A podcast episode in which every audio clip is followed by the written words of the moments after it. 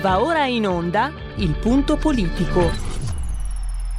Ma se non state attenti, i media vi faranno odiare le persone oppresse e amare quelle che opprimono. Malcolm X. C'è una radio, Radio Padania, che io capita qualche volta di ascoltarla ed è veramente una paura ascoltarla, una, c'è una rabbia, una, un odio che è totale e non si può nemmeno pensare a fare spallucce, pensare che questo odio, siccome è irrazionale, occorre in qualche modo dimenticarlo. Occorre in qualche modo farlo rientrare nel dibattito politico. E poi sguatteri del padrone un cazzo. Sguatteri del padrone un beneamato cazzo. Vi invito però ad ascoltare ogni giorno per 5 minuti Radio Padania Libera.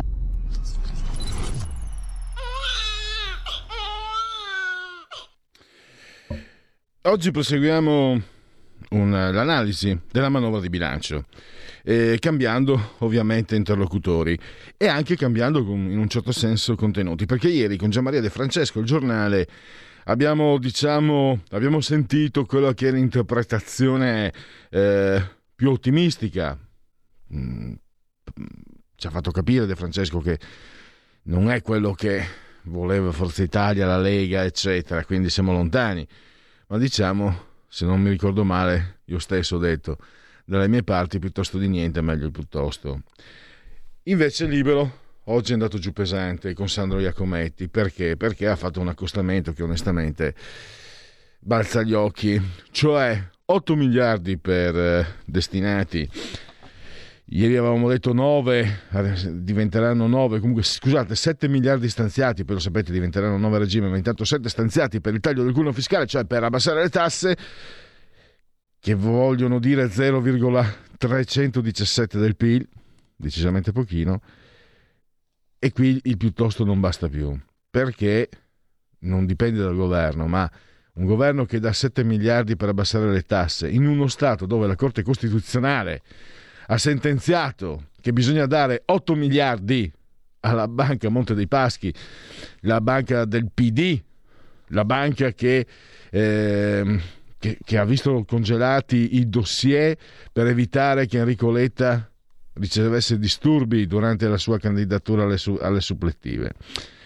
E anche per il resto il braccino è corto. 600 milioni per superare quota 100, 3 miliardi di ammortizzatori sociali, ieri si era parlato 4,5 in proiezione, 4 miliardi per le imprese, 4 per la sanità, 113 milioni per l'eco bonus, super bonus in bilico. Insomma, io mi sono permesso di scrivere, se sono fiori, fioriranno, però intanto si vedono solo i frutti caratteristici di questa stagione, i cachi. E poi sentiremo Francesco Giubilei. Perché eh, ci sono i dati di Facebook, cosa ci dicono? Che Matteo Salvini è in cima alla classifica per follower, 5 milioni e 274 mila erotti. Al secondo posto Giuseppe Conte con 4 milioni e 6. Pensate che Giorgia Meloni, che è al quarto posto, ha meno della metà, la metà di Giuseppe Conte e il 55% in meno di Matteo Salvini. Addirittura Enrico Letta, addirittura Enrico Letta eh, ha eh, 134.000 follower rispetto ai 5 milioni e 200 mila di, di Matteo Salvini. Questo cosa significa? Significa che va rivista un po' la retorica, no, virgolata anche la bestia. Ah, Salvini prende tanti voti per, eh, per merito della bestia. Per... Allora, L'abbiamo capito tutti, i social network, qualcuno dice social, ma social mi fa, mi fa sentire la lingua che si impasta, i social network sono fantastici per raggiungere in tempo, in, proprio in simultanea, tantissime persone. Però proprio questi meccanismi stessi creano, possono creare una bolla distinta dalla realtà. Per esempio vediamo con i Novax, sembra siano tantissimi, non è così eh, chi, ha, chi, ha, sostenuto i Novax, anche le ultime amministrative, eh, è andato a sbattere sul muro. Mettetevi il cuore in pace, eh, non, per carità. E, e, quindi bisognerà capire, eh, rileggere un certo tipo di, di, retorica, ma anche un certo tipo di analisi e di, e di uso del mezzo. Ma se non sbaglio, perfetto, grazie Federico. Abbiamo Sandro Iacometti, non lo faccio aspettare oltre, ma prima di tutto lo ringrazio perché eh, è sempre puntualmente a disposizione degli ascoltatori di RPL. Grazie Sandro e benvenuto. Grazie a voi, grazie a voi, è un piacere, un saluto a voi e agli ascoltatori. Io presentando, eh, presentando l'argomento ho detto che eh, è una manovra che delude. Eh, è una manovra che fa pensare comunque, no? si parla di una prima fase della riforma fiscale, cioè se ne parla un debut. E io mi sono permesso di dire, vabbè, se sono fiori, fioriranno, ma questa manovra ha fatto vedere più che altro, sta facendo vedere i frutti di stagione, i cachi. E, ma c'è soprattutto, questa è una battuta, quello che invece è serio è eh, l'accostamento che hai fatto tu con eh, 7 miliardi di taglio di cuneo fiscale, 8 miliardi per il Monte dei Paschi. È una fotografia del, del momento che l'Italia sta vivendo e non da oggi direi non da oggi. No, allora, eh, giustamente tu hai fatto due osservazioni e secondo me vanno un, un po' distinte, nel senso una è, è, è l'impianto complessivo della, manoria, della manovra, che eh, è una manovra, inutile che ce lo nascondiamo, è una manovra di austerity, cioè è una manovra, per carità, c'è eh, la, la, la, maggior parte della spesa è in deficit, però è un deficit eh, ricavato diciamo, da questo balzo della crescita, da questo rimbalzo dell'Italia dopo la, eh, lo stop del, del Covid nel 2020. Quindi è sostanzialmente una manovra che tenta di tamponare l'esistente, cioè tenta di prorogare la maggior parte delle misure eh, diciamo, già incardinate negli anni passati, tenta di mantenere una serie di eh, aiuti e sostegni emergenziali eh, introdotti durante il Covid e tenta di eh, mettere una serie di tappi ad, alcune, eh, ad, alcuni buchi che si sono creati nel, nel, nel, negli ultimi mesi grazie a, a, anche ad una serie di iniziative politiche quali la transizione ecologica e quindi 2 miliardi devono andare sulle bollette che saranno poi assolutamente insufficienti perché abbiamo già visto che nell'ultimo trimestre ad ottobre, nel, nell'ultimo trimestre dell'anno, con 3 miliardi siamo riusciti a malapena a sterilizzare il 30%, un terzo degli aumenti della bolletta. Quindi sono soldi, quei 2 miliardi purtroppo sono soldi ampiamente insufficienti.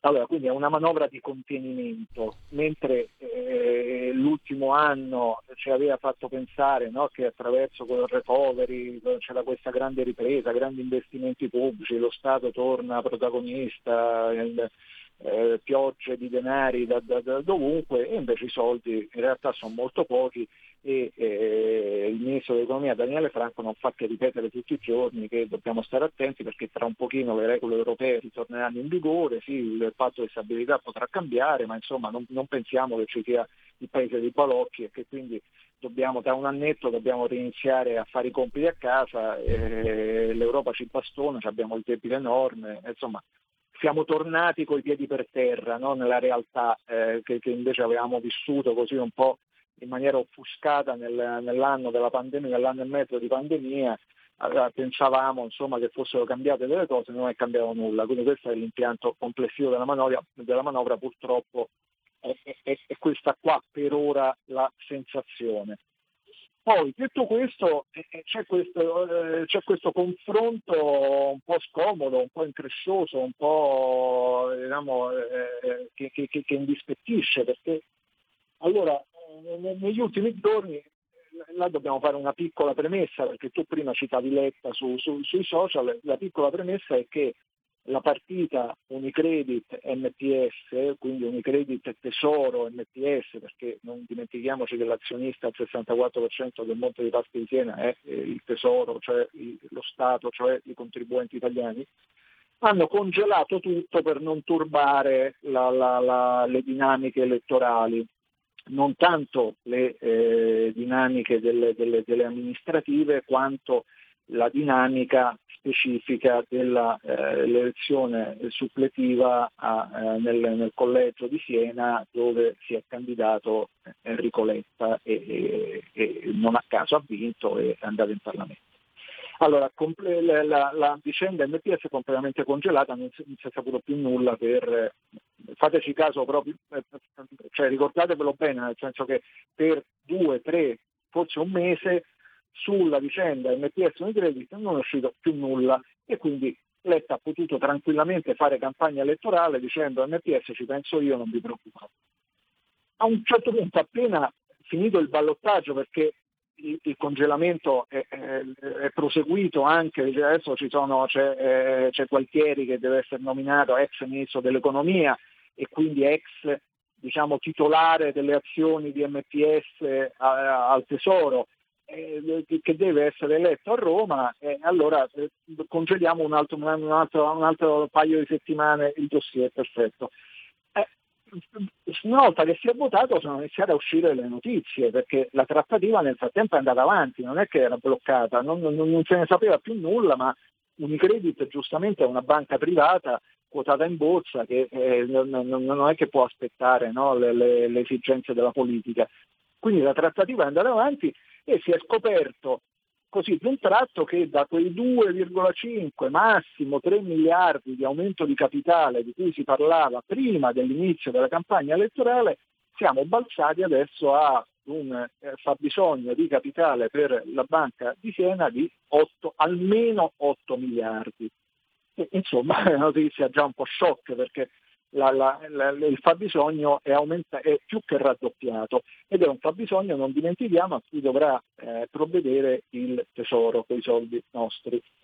Allora, vabbè, è già che, che già ha perso eh, eh più di 3 miliardi attraverso l'acquisto nel 2017 con, eh, del, del, con l'ingresso nel capitale che valeva allora oltre eh, quasi 5 miliardi e adesso ne vale 2. Allora, perfetto, quelli già soldi persi, 8 miliardi già, diciamo questa è, è, un po' una brutta notizia per i contribuenti, ma non è finita perché poi eh, avevamo capito che la riforma del fisco eh, slittava, quella complessiva, che non, non, non, c'era la possibilità di farla, già si era capito da un po', però si pensava che comunque ci fosse un bel intervento no? sul, o sul cuneo fiscale o sull'IRPEF o sull'IRAP, si erano parlato, si era parlato di diverse ipotesi e comunque malgrado si fosse parlato di una prima fase, di un primo modulo di questa riforma, sembrava che comunque l'intervento fosse un po' sostanzioso anche perché la maggior parte dei partiti di maggioranza, dalla Lega a Forza Italia, persino Italia Viva, sostenevano che fossero necessari almeno una decina di miliardi per fare qualcosa che, che, che lasciasse un po' il segno, che, che fosse un po' visibile poi nelle tasche dei contribuenti. E niente, arriva questa, il, il, il, documento programmatico del bilancio che viene portato in Consiglio dei Ministri, intanto c'è stata una cosa un po' divertente perché c'è stato un, un po' uno stile Tremonti, c'è stato nel, nel, nel gestire la manovra, perché c'è stata una cabina di regia la mattina di un paio di giorni fa in cui il ministro Franco si è presentato con delle linee guida, credo, ma senza nessun numero, cioè non c'erano i numeri sulle, sui capitoli di spesa. Quindi cabina di regia è inutile perché non, non, non è che ha mostrato i numeri del, del documento programmatico.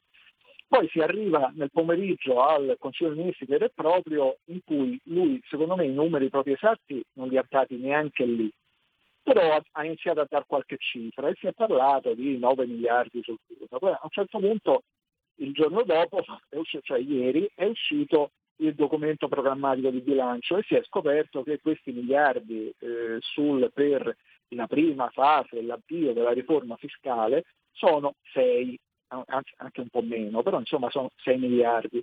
Allora ci, si dice però attenzione perché ci sono già 2 miliardi stanziati nella, prima dell'estate, ok? Allora uno fa 6 più 2 8, eh, però in realtà un miliardo è necessario a eh, obbedire ad una sentenza della Corte Costituzionale che ha dichiarato diciamo, irragionevole e non più eh, legittimo l'aggio della eh, riscossione, cioè quei soldi che noi paghiamo in più quando ci arriva una cartella fiscale per pagare il servizio, cioè le, le, paghiamo il boia sostanzialmente, no? cioè per farci tagliare la testa, no? per farci mandare la cartella esattoriale in più gli diamo pure i soldi per farcela mandare e va bene. allora questa cosa serve un miliardo per questa operazione, quindi un miliardo se ne va, ne rimangono sette. E allora a questo punto uno si fa due intanto non si sa bene questi sette se, se verranno utilizzati immediatamente o se verranno inseriti in un fondo per la riforma fiscale da spendere poi successivamente utilizzando la legge delega sul fisco che sarà approvata e non si sa quando poi diventerà operativa. Comunque facciamo finta che siano subito disponibili. E allora uno viene, viene un po' il dubbio, no? dice ma com'è possibile? Noi sono soldi dei contribuenti. Da una parte c'è eh, il Monte dei Paschi di Siena che ci porta via 8 miliardi, che potevano essere, sono 8 miliardi di tasse, perché sono 8 miliardi di soldi pubblici, quindi sono 8 miliardi che poi lo Stato deve recuperare attraverso le entrate, cioè attraverso il gettito.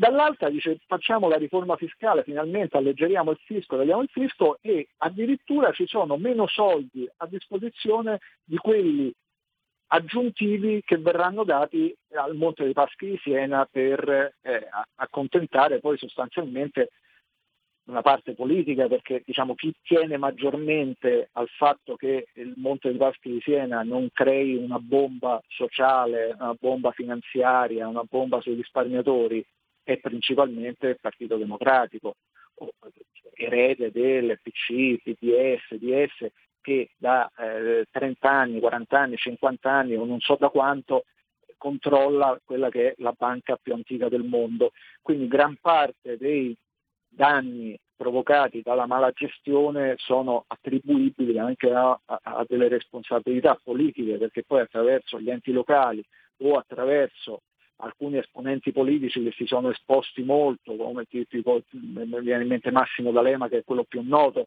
per avallare eh, alcune operazioni che poi si sono rivelate disastrose, quindi ci sono delle responsabilità dirette politiche. Noi adesso queste responsabilità dirette le eh, saniamo eh, no? con bella, un bel condono, no? perché poi il condono non va bene quando è quello fiscale, quando è quello edilizio, però va bene il condono bancario, cioè se, tu, se c'è un partito che manda a rotoli una banca, poi noi possiamo spendere 8 miliardi per far finta che non sia successo nulla, che poi non sono 8 miliardi ma saranno sicuramente di più alla fine. Quindi insomma era, eh, era importante secondo me mettere eh, a confronto queste due cifre che apparentemente sono, eh, appartengono a, a due ambiti molto diversi, che però alla fine riguardano sempre le nostre tasche, cioè il, il, il filo conduttore è le, le, le tasche dei contribuenti. Quindi noi abbiamo eh, da una parte soldi che ci escono e da una parte soldi che non ci entrano, perché eh, e addirittura sono più quelli che ci escono che quelli che non ci entrano. Insomma, è una, è una situazione un po', un po', paradossale, devo dire. Pensiamo, per avere un'idea, perché magari uno dice 6 miliardi sono, t- son tanti, sicuramente 6 miliardi e sono tanti gli 8 miliardi che, che, si danno a MPS, ma i 6 miliardi aggiuntivi messi sulla manovra bisogna far capire un po' di che cosa parliamo, perché un punto di cuneo fiscale, ad esempio il taglio di un punto di cuneo fiscale costa 2,5 miliardi e noi siamo ehm, una, una, decina di punti sopra la media OXE, il nostro, il nostro cuneo fiscale che è al 46%. Un taglio di IRPEF nella, nella, media, nella fascia mediana di aliquote costa, cioè quelle intorno al 28%, costa 3 miliardi allora, questi sono il eh, bonus, eh, l'allargamento del bonus Renzi che è stato fatto dal governo giallorosso e che, di cui io credo che quasi nessuno se ne sia accorto perché poi erano eh, 20 euro in più eh, rispetto al bonus di 80 euro che è stato portato a 100 e eh, è stata ampliata un pochino la platea ma è stata diciamo una carezza, una, una, una cosa così, una, una mancetta no? che è stata data che è costato 7 miliardi. Allora è chiaro che con 7 fossero anche 8 miliardi si fa poco o niente sul fronte delle tasse. Eh, eh, però se, se, ne spendiamo eh, 8 per MPS allora potevamo se, se, se, avessimo fatto fallire MPS potevamo utilizzare 16 miliardi per il taglio delle tasse ad esempio eh, insomma i ragionamenti sono tanti, poi eh, adesso è, è difficile ecco, individuare delle Sandro, responsabilità. Dimmi, dimmi. Eh, abbiamo due minuti, però eh, c'è un parecchia carne al fuoco perché volevo domandarti sulle pensioni una tua idea. Ah, okay, okay. Ti, ti, ti, dico questo, ho un amico, caro amico, eh, lui è operaio, 58 anni e questo faccio apro una parentesi. Voi che siete addetti ai lavori mi avete insegnato in questi anni, attenzione che l'Italia è al centro del mirino per il, suo, de, per il, suo, risparmio privato, che è un boccone molto grosso. Certo, cerco, di, fa, certo, cerco certo. di, farla breve perché volevo anche una tua opinione in quella che è una mia supposizione. Parlando con questo mio amico, lui mi ha detto lui lavora in fabbrica, eh, c'è un mio collega, noi ha fatto per anni, io non ce la faccio, perché poi abbiamo visto il governo di sinistra con Monti, ha portato a 67 anni e c'è magari lì che diceva che bisognava andare in pensione a 70-72. Lui, lui dice, io comincio a essere, perché lavora in fabbrica, a 35-37 anni di fabbrica, non ce la faccio. E quali sono le congetture? E mi toccherà, mi smetterò e userò i miei risparmi, non a figli, userò i miei risparmi perché io altrimenti eh, non ce la faccio. E stavo pensando che questo potrebbe anche essere comunque un movimento indotto.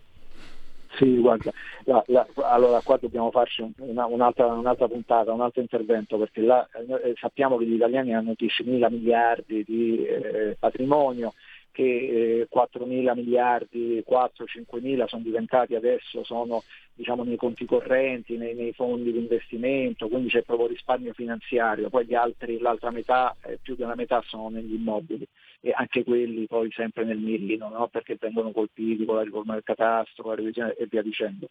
Poi ci sono questi soldi qui che fanno molto gola, ma dovrebbero far gola e giustamente alcuni fanno un ragionamento giusto, dovrebbero far gola come capitale come liquidità per gli investimenti, cioè gli italiani dovrebbero utilizzare quei soldi per investire eh, nell'economia reale, quella giusta, e farci anche, ricavarci anche un guadagno.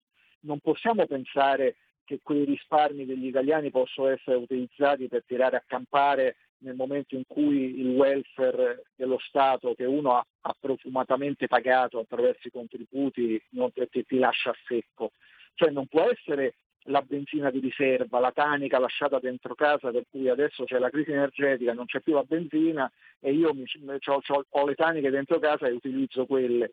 Non è quello. Allora, o eh, eh cioè, bisogna intendersi, cioè non, non, non, può essere la, la, la, la scorta, eh, il, fieno in cascina che uno utilizza nel periodo di carestia. Cioè, quello può essere giustamente alcuni fanno notare, come l'ha fatto notare qualche volta il governatore di Banca Italia, che quello è, è una, uh, un volano formidabile per la ripresa dell'economia perché sono soldi che dovrebbero essere investiti bene piuttosto che tenerli sul conto corrente.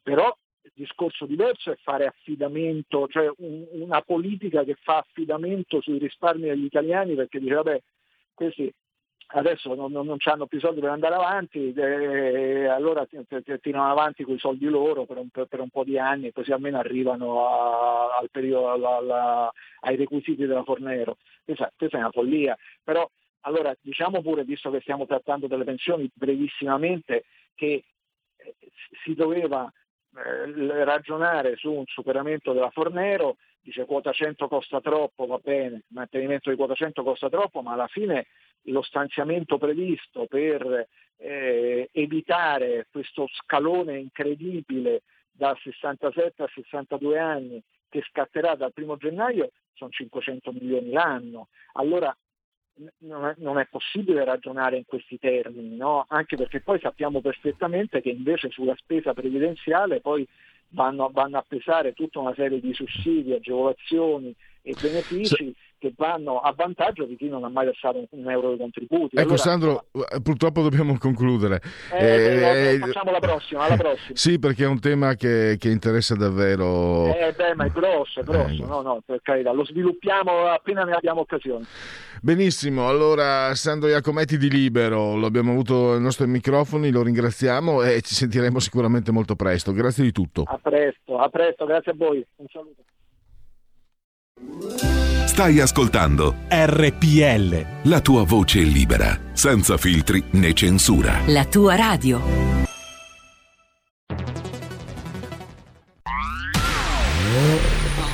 Auto nuova fiammante col suono nuovo. Elda Plus che si sente a tuono. La provi e senti subito com'è che va. Da Plus la tua radio migliorerà. Digital Radio, il suono perfetto. DAB Plus. Anche RPL, la tua radio, è in Digital Radio. Porta con te ovunque RPL la tua radio. Scarica l'applicazione per smartphone o tablet dal tuo store o dal sito radiorpl.it. Cosa aspetti?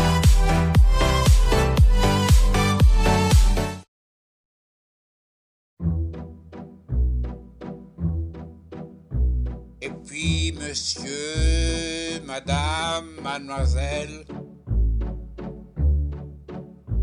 Et puis, monsieur, madame, mademoiselle. Et puis, monsieur, madame, mademoiselle. Et puis, monsieur, madame, mademoiselle. Sachez qu'en ce moment, je suis bien fatigué. J'en ai marre, j'en ai marre, j'en ai marre, j'en ai marre. Je voudrais bien me reposer.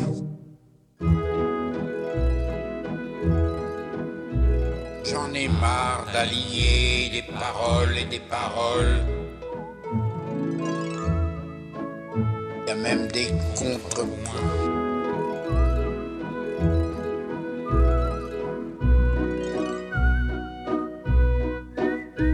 J'en ai marre d'aligner des paroles et des paroles.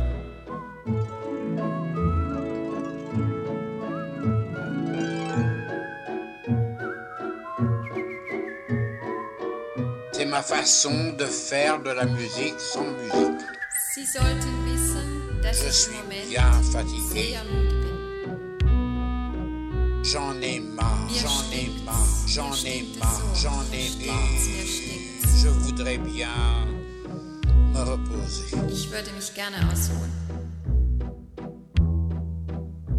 Et puis, monsieur, madame, mademoiselle. Et puis monsieur, madame, mademoiselle. Et puis monsieur, madame, mademoiselle. Et puis monsieur, madame, mademoiselle. Sachez qu'en ce moment, je suis bien fatigué. J'en ai marre, j'en ai marre, j'en ai marre, j'en ai marre. Je voudrais bien me reposer. Ich würde mich gerne ausruhen. Applausi per eh, Hugh Barr. E applausi anche per Federico Assiso saldamente sotto il comando di regia tecnica, RPL Radio, in simultanea con noi quando sono scoccate le 15.35. Tra 5 minuti partiremo con la sigla della, prima, della terza pagina perché con Sandro Iacometti, eh, scusate, con Francesco Giubilei andremo a parlare di comunicazione e strategie comunicative soprattutto per quanto riguarda ovviamente la politica e nello specifico relative all'uso dei social, perché quello che insomma anche le amministrative eh, hanno fatto rivedere alcune considerazioni. No? Sembrava, a parte che erano, erano interessati, no? se tu leggevi Repubblica sembrava che Trump e Salvini avessero vinto perché controllavano Facebook e Twitter. Le cose non stanno esattamente così, anzi, e quindi andiamo a parlarne con Francesco Giubilei che... Oh. No, questi non sono i Broncos, stanno arrivando i Broncos, eh, che è autore, editore e tra le altre cose anche nel Comitato per il futuro dell'Europa, comitato governativo. Dunque, eh, linee, linee aperte per tre minuti, qualche aggiornamento. Eh, Maurizio, che- e per fortuna che siamo al governo per condizionarlo. Dov'è finito lo spot di Salvini e noi non abbiamo paura di alzarci dalle poltrone? Vorrei sentirlo in RPL. Eh, Cos'è che avevo risposto? No, ma faccio, farei la figura dell'avvocato difensore. Ma detto, eh, lo disse? Eh, lo disse un leader che ancora, forse Rino Formica, no? che la ricordavo l'altro giorno, fare politica vuol dire mangiare un cucchiaio, stavolta la parolaccia scatologica non la dico, M, eh, tutti, ogni giorno un, cucchiaio di M. E, però, aspetta, sì perché io comunque alla fine insomma eh, ho la maglietta, indosso la maglietta della Lega. Pensa Maurizio se, se ci fosse la sinistra, cioè adesso io incrocio le dita soprattutto per, per i miei amici che a differenza mia non hanno la fortuna di avere un lavoro comunque, cioè fare il giornalista sicuramente non, non è fare l'operaio, lo posso ben dire, no? E incrocio le dita contando che, che la Lega riesca a difendere, se non quota 100 non si ritorni alla Fornero. Draghi ha detto che ha escluso che si ritorni alla Fornero e quindi già un sospiro. Quindi Maurizio che te devo dire? Ah, che te devo dire Maurizio? Se non c'è sta la Lega, siamo alla Fornero, siamo Riccardo Illi che dice eh, ma bisogna lavorare fino a 72 anni, lo dice lui che ha fatto il maestro di sci fino a 30 e poi ha smesso di lavorare. C'è una telefonata, pronto? Sì, ciao Pellegrini, sono Luca da Corico. Ciao. Io volevo dirti che invidio molto il tuo amico di 58 anni che fa l'operaio, perché lui almeno un lavoro ce l'ha. Io ho 59 anni e in questi anni ho visto ridurre dell'80% anche pre-pandemia il mio fatturato e quindi praticamente la mia ditta è chiusa. Allora, ai signori che dicono che devo lavorare ancora fino a 64-65 anni, io gli dico una cosa, io un lavoro praticamente non ce l'ho più, per cui datemi un lavoro, io vi lavoro anche fino a 70 anni, non è che pretendo tanto, mi bastano 1500 euro al mese. E guardate che co- così come me ce n'è tantissima di gente. Eh, per questo è un problema, è un dettaglio che pochi parlano, no? Ma dico, pensate anche a chi deve andare in pensione come me e non ha più un lavoro praticamente. Ti saluto e ti ringrazio. Ciao Pellegrini. Leggevo riguardo un provvedimento allo studio um, di, di- di- del PD per aiutare i disoccupati somali, mi sembra. Non, ho altro da aggiungere. Eh, ma d'altronde, allora, parliamoci chiaro, adesso, alla mia età si può anche, ci si può anche spogliare, l'ideologia fa- si può anche spogliare. Ho messo lascia Sabrinona nostra, Sabrina Salerno, così si alzano gli ascolti. Eh, smettiamo. Se io fossi un, un dipendente del pubblico impiego, alla mia età faccio voto per interesse e voto PD. Se sono invece un lavoratore dipendente, un lavoratore autonomo, lavoratore dipendente del settore privato, se voto PD sono un pirla, sinceramente, perché vado contro i miei interessi. Se sono uno che fa i soldi con le, con le cooperative, voto a sinistra. Eh, però, però detto questo, questo è un passaggio però, non è una conclusione, perché poi dopo il voto deve, deve esserci anche una- un certo tipo di lavorio, di, di- di- di pressione che non è facile, che non è assolutamente semplice. Vabbè, queste... Andiamo con la sigla della terza pagina. Ah no, c'era una telefonata? Ah, scusami.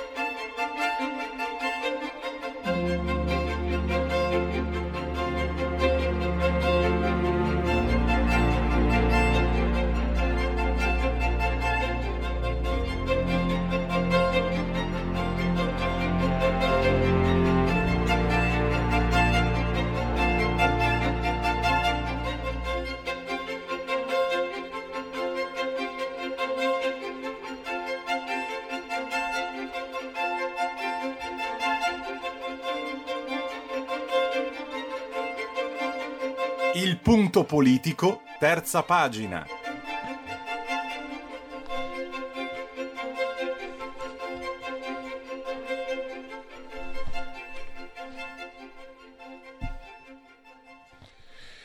E fatemi salutare e ringraziare per la sua consueta disponibilità nei confronti degli ascoltatori di RPL Francesco Giubilei, eh, autore, editore e anche comp- componente del comitato scientifico per il futuro dell'Europa. Benvenuto Giubilei, grazie per essere qui. Buonasera e grazie per l'invito. Dunque, parliamo di comunicazione riprendendo un suo articolo apparso sul giornale di ieri, l'altra faccia del consenso sui social. Aggiungo, eh, dottor Giubilei, che preparando questo, questa intervista eh, ho trovato una una classifica che va a sostenere le tesi, no? lei in pratica eh, parla di rivedere un po', no? parla anche dei social che sono fantastici per raggiungere simultaneamente un grandissimo numero di persone, ma rischiano proprio per questi meccan- stessi meccanismi di essere una bolla slegata dalla realtà. Ho trovato i dati eh, Facebook, eh, sono relativi a mezzanotte di, di, del 21 allora, Matteo Salvini è il primo per numero di follower, 5 milioni 274 mila. E poi 4 milioni 672 mila Giuseppe Conte, quarto posto Giorgia Meloni 2, eh, 2 milioni e 360 mila. Pensi, Giubilei, che Letta ha 134 mila e 890. Cioè mi sembra che il numero di follower dimostri che eh, non coincide con eh, il momento di fortuna o meno politica, che è un po' quello che, che, che l'ha scritto lei, eh, che ha spiegato molto bene lei nel, nell'articolo di ieri. A lei la parola.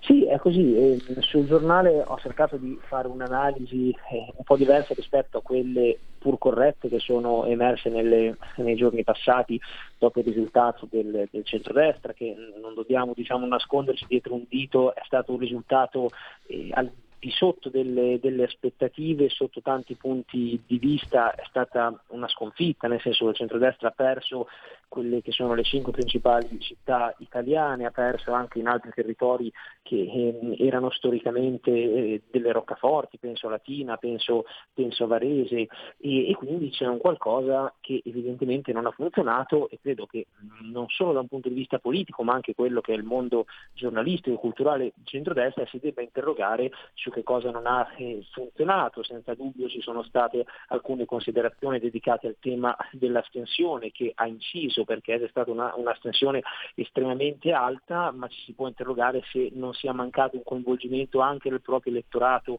oltre al fatto di un elettorato che in passato votava per il Movimento 5 Stelle e che evidentemente non è andato alle urne, ma all'interno di questo, di questo articolo ho cercato di ehm, spiegare e provare a capire il, eh, il, rapporto che c'è tra quello che è un consenso social in cui evidentemente i principali leader di centrodestra eh, sono mh, diciamo, le figure con un, con, un maggior, con un, maggior, seguito e che però questo consenso social non sempre si riesce a tramutare in un consenso elettorale come abbiamo visto in occasioni delle amministrative. E se da un lato il fatto che sia Salvini, sia la Meloni, ma anche altri eh, elementi di spicco parlamentari di centrodestra hanno un importante seguito sui social e questo è senza dubbio positivo perché permette di raggiungere un numero ampio di persone, al tempo stesso bisogna eh, credo stare attenti a fare in modo che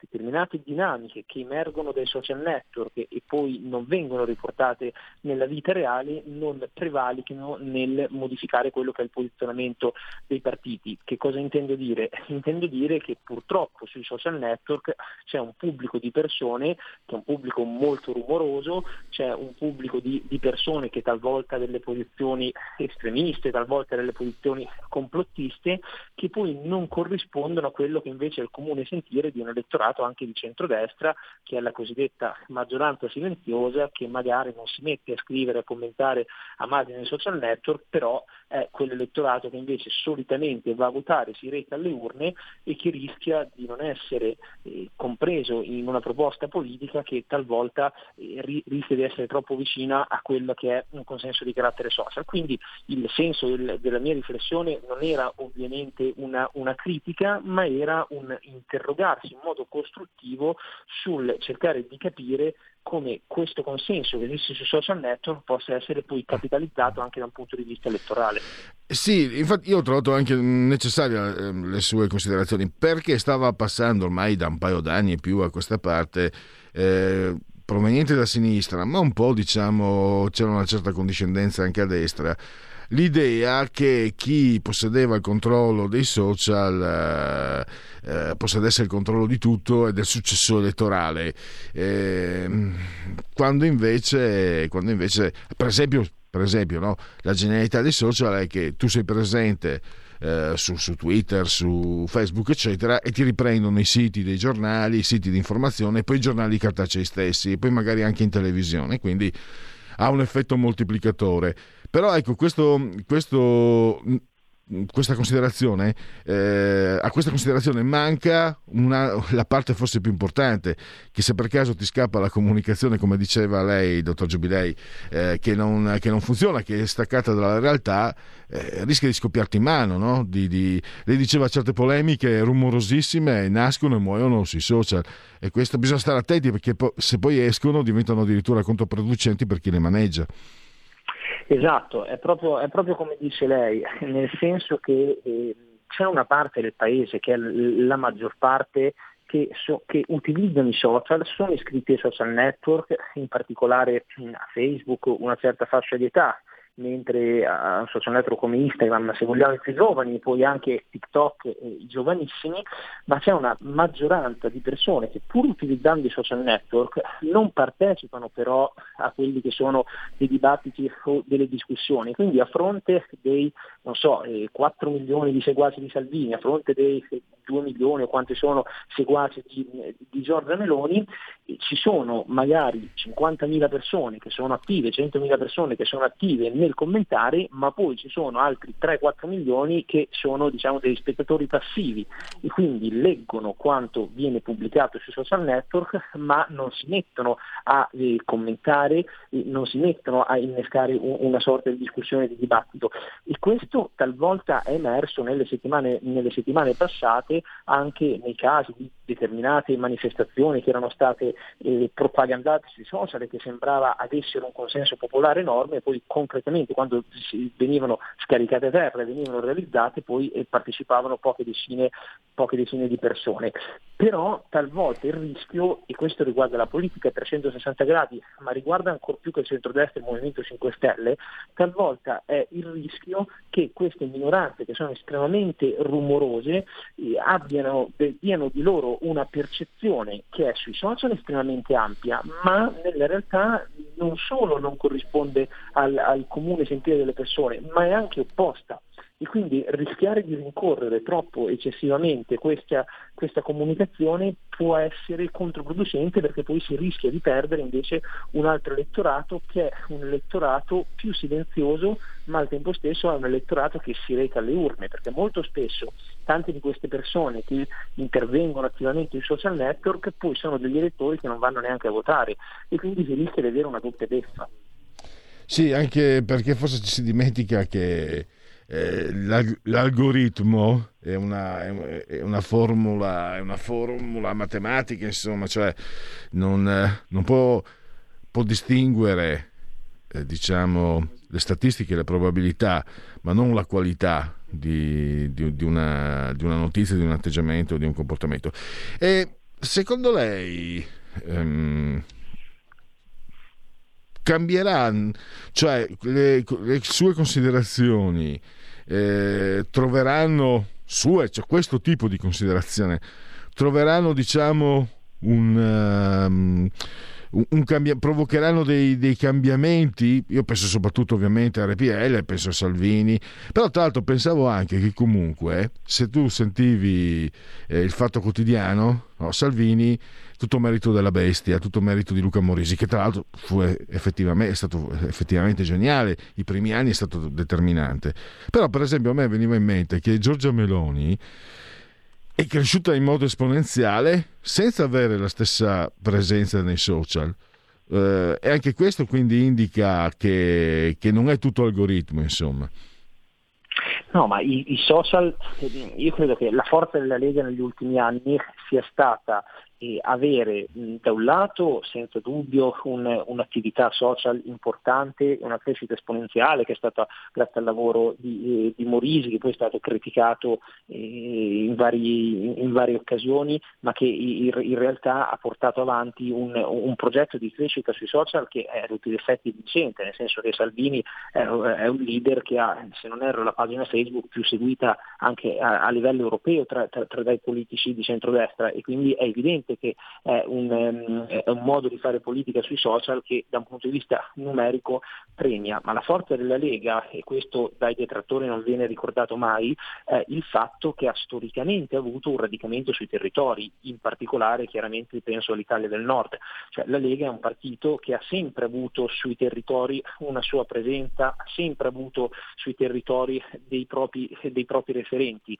al contrario il Movimento 5 Stelle, cioè il Movimento 5 Stelle ha avuto avuto un boom elettorale nel 2018 che è stato prevalentemente per voto di opinione, tant'è che quando si andava a votare alle elezioni amministrative alle elezioni regionali i risultati del Movimento 5 Stelle rispetto alle politiche erano decisamente più bassi, proprio perché non aveva una classe dirigente, non aveva un radicamento sui territori.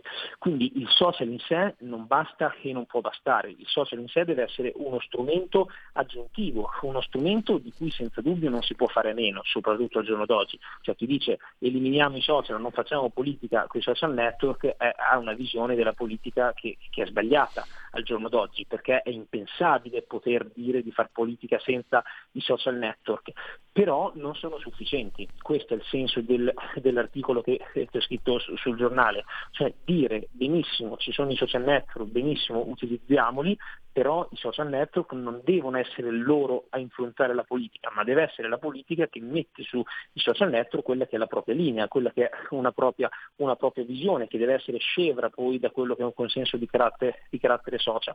Ma per crescere un partito ovviamente deve anche basarsi sul radicamento sui territori, quelle che un tempo si chiamavano le sezioni, che al giorno d'oggi sono, se vogliamo, un po' perse, però il concetto del radicamento sul territorio, di scegliere le persone giuste, una classe dirigente non solo a livello nazionale ma anche a livello locale, diventa importantissimo, soprattutto alle amministrative, perché alle, alle amministrative non c'è il voto, o perlomeno c'è molto meno il voto di opinione che esiste alle politiche, c'è un voto basato sulle persone, specie, specie nelle province, specie nei, nei, piccoli comuni.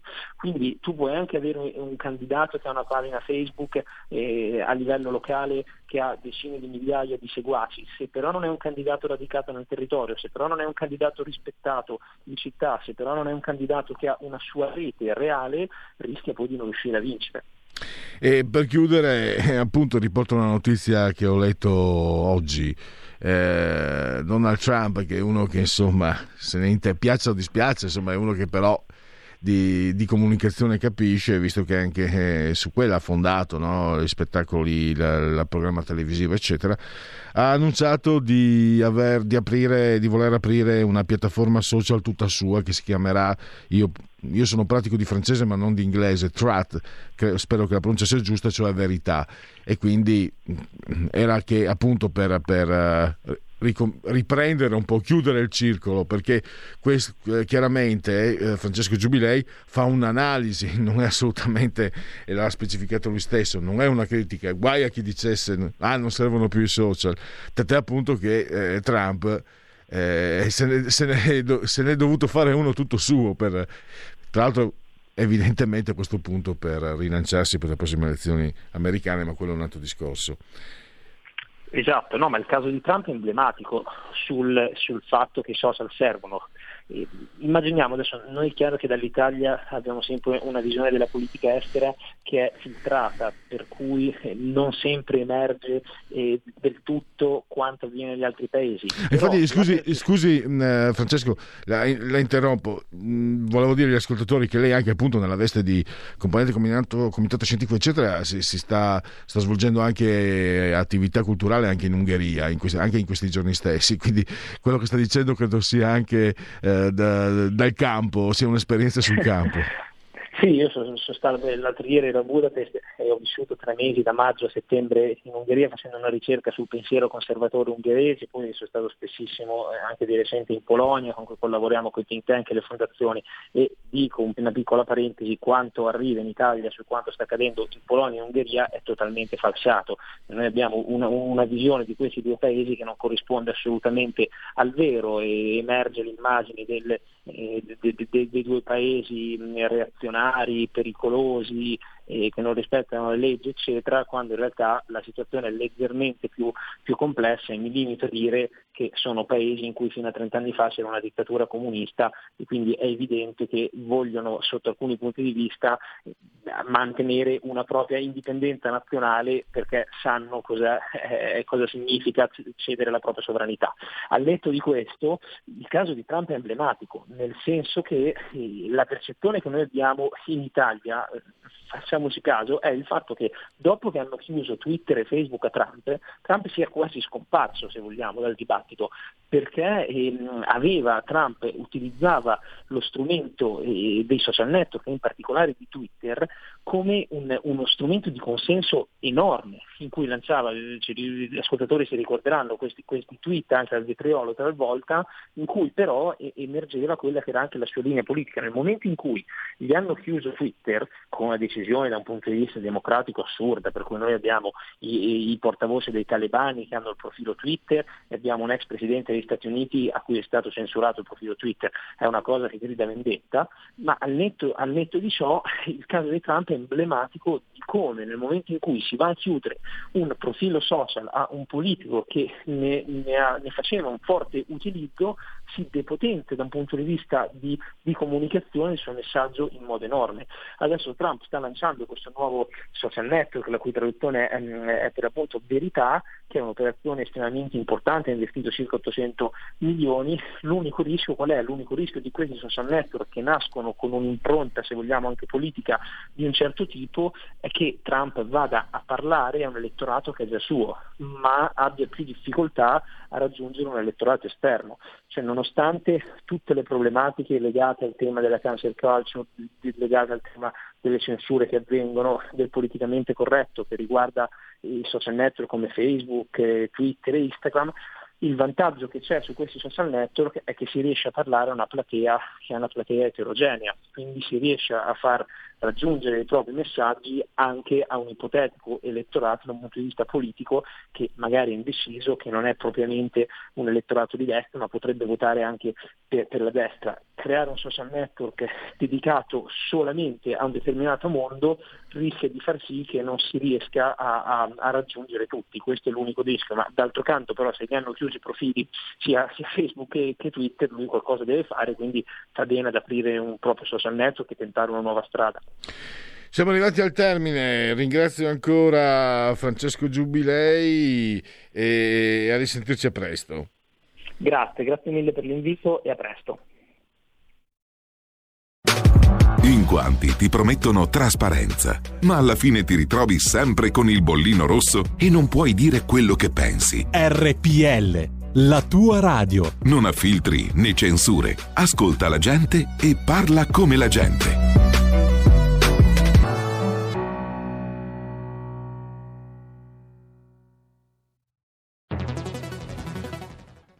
Il futuro appartiene a chi fa squadra. Le radio italiane si uniscono per giocare la partita da protagoniste. Nasce l'app Radio Player Italia. 140 stazioni in una sola rete. Scegli la tua preferita e ascolta il suono perfetto del digitale. Gratis, senza registrazione, senza interruzioni, compatibile con tutti i device. Le notizie, la compagnia, la musica scelta da chi la ama, la conosce e la vive. Scarica Radio Player Italia. Il futuro batte con la radio nel cuore. Anche RPL è disponibile su Radio Player Italia.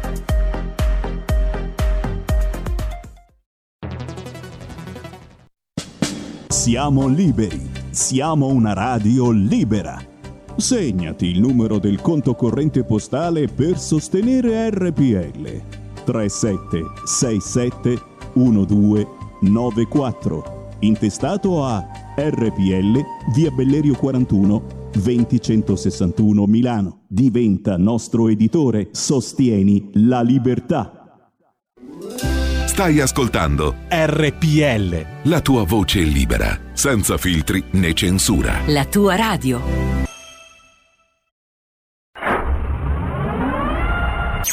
L'avvocato risponde. Il mercoledì dalle 18.30. Perché la legge, bambino mio, ci dà accesso a tutto quanto. Stiamo arrivando! Assoluzione dopo assoluzione dopo assoluzione. Con Celeste Collovati. Solo su RPL. La tua radio.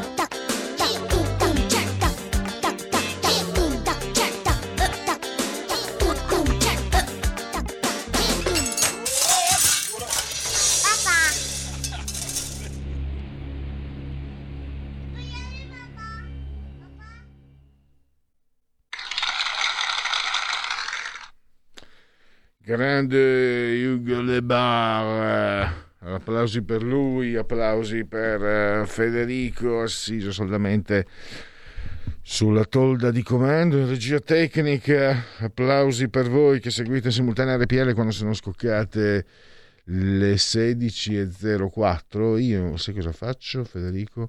Ecco qua, torniamo, torniamo, torniamo a mettere questa simultanea. Ottimo. Ballando con Sabrina. Eh, è l'apertura di Dagospia, 53 anni. E quindi, eh, vabbè, Eh, è sempre un bel vedere. Allora, Cristina scrive: Dopo un bel po' di settimane nelle quali si sentiva la radio con la radio DAB e spesso neanche su 740, siete tornati in onda. Evviva, buon lavoro, sempre avanti. Grazie di tutto a Cristina. Ogni tanto c'è anche qualcuno che ci vuole bene, per fortuna. Cattivoni. Dunque, allora, cosa ci aspetta adesso? Beh, convenevoli formulaici, gli aggiornamenti sulle notizie, le rubriche, i genetriaci, dite la vostra che io penso la mia, il... ehm, se mi ripeti, scusami Federico, prima avevo... eh,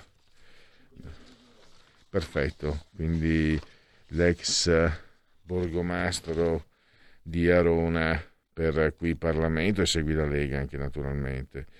Quindi, e poi eh, dopo le 17 torna Largo i bambini con Francesca Corbella come ti vorrei la scuola che ho in testa e sapete insomma gli approfondimenti di, di, Francesca sul mondo dell'infanzia e dell'adolescenza che poi alla fine riguardano proprio anche il, nostro, il nostro inconscio, la nostra psicologia.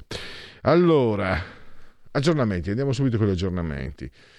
Corriere.it, Ciro Grillo e i tre amici imputati per violenza sessuale scelgono il rito ordinario, rischiano 12 anni. Berlusconi, Draghi al Quirinale, più utile come Premier e su Forza Italia Gelmini fuori dalla realtà. Ah, quindi l'ha scaricata. Super bonus e bonus facciate. Chi resta fuori dalla proroga? Come cambiano gli sgravi? Bonus al 110%, dal 2024 se ne scenderà al 70%. Trieste capitale dei no Green Pass, ma con il record italiano dei nuovi casi Covid. Le finte malattie dei no Green Pass, boom di certificati dal 15 ottobre, regione per regione. Le fedi, il biglietto, la camicia da notte, le storie dei morti di Covid nei loro oggetti personali rimasti in ospedale. Eh, molto, questo è molto commovente. C'è anche un biglietto. Ciao mammona, stai tranquilla, ci vediamo presto. Un bacione. Eh, le gomme tagliate la scritta sul muro, poi le martellate a Elena Casanova. L'ex, l'avevo detto che l'avrei uccisa. Beh, questa è cronaca nera. Andiamo su repubblica.it. Allora, okay. ah, eccoci qua. Quirinale Berlusconi su Draghi, meglio se resta Premier e attacca Gelmini. Salvini, cavaliere al colle? se si candida il centrodestra con lui. Il partito che implode, Forza Italia. Covid, identikit della variante Delta Plus o Plus. Per ora non fa, ma quello è il latino plus, quindi Delta Plus.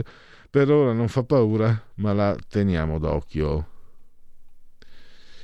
Pensioni, la Lega tira la corda, ma Draghi è contrario a richieste insostenibili.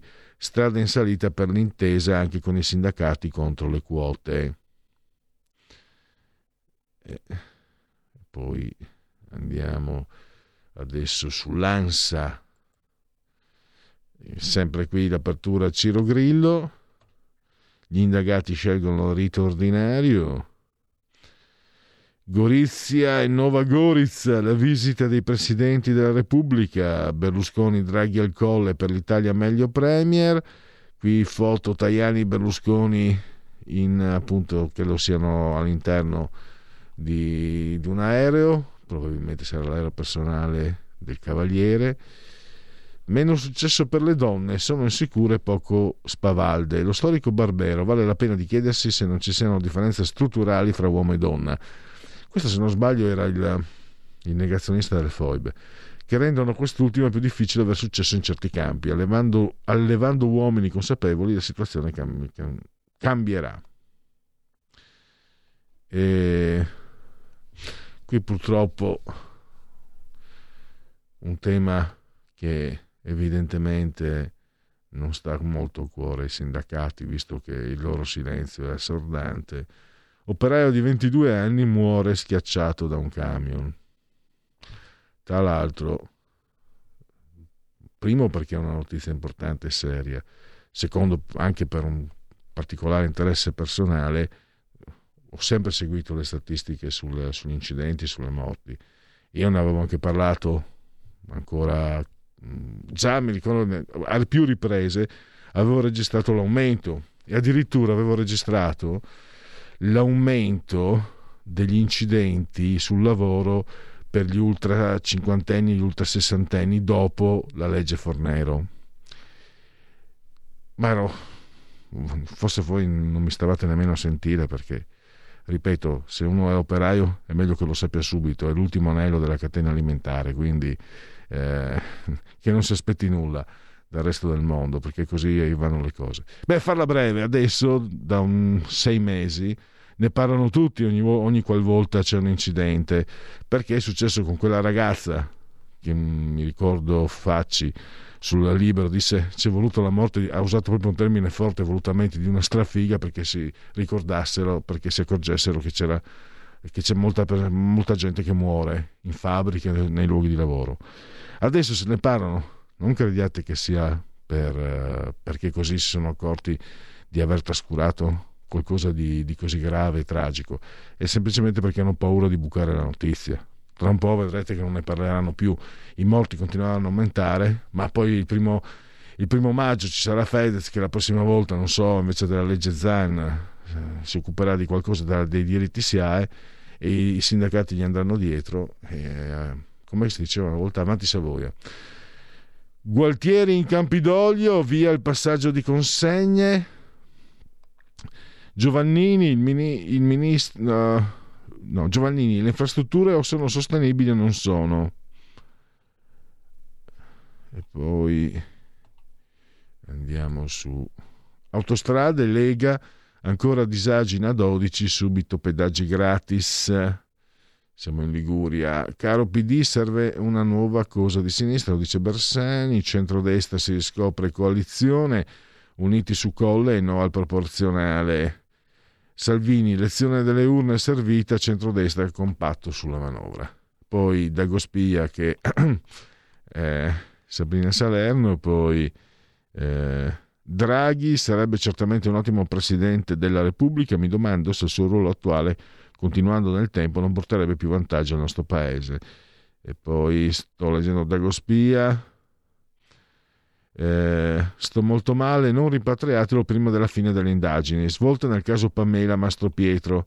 Torna libero il pusher Lucky Avelima, uno dei tre nigeriani inizialmente accusati del delitto della diciottenne romana fatta a pezzi il 30 gennaio 2018 a Macerata. Esplode la rabbia della mamma della ragazza che teme che Lucky, una volta rimpatriato, si dia la macchia.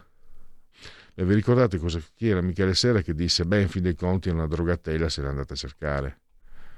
E l'ha ucciso un migrante, quindi figurati, uno probabilmente è arrivato sulle barche ONG, quindi eh, sono bravi a rovesciare eh, la realtà delle cose. Eccola qua, mi cacciate da Twitter e Facebook e mi faccio il social mio. Donald Trump, anzi come dico quelli bravi, Trump annuncia il lancio di una nuova piattaforma, si chiamerà Trap Verità. Eh, poi vediamo ancora. Ah sì, la giornalista. Mamma che, che, nasone che ha la giornalista di, di, eh, di Repubblica. Mamma mia, quella Cuzzogrea. Eh, che nasone, un naso importante. Va bene che si dice la stessa. Ah no, stra... eh, Cleopatra si dice fosse strabica.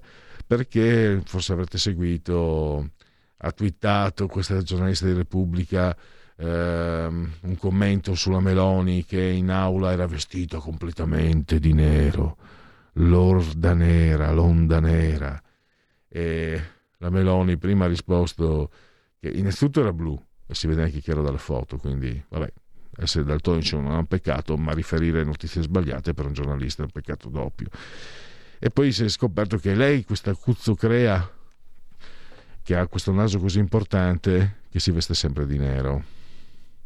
Però, insomma, come ha detto Crosetto, la battuta diciamo della settimana dopo l'esito del voto, e anche per questa volta il pericolo nazifascista è stato scongiurato.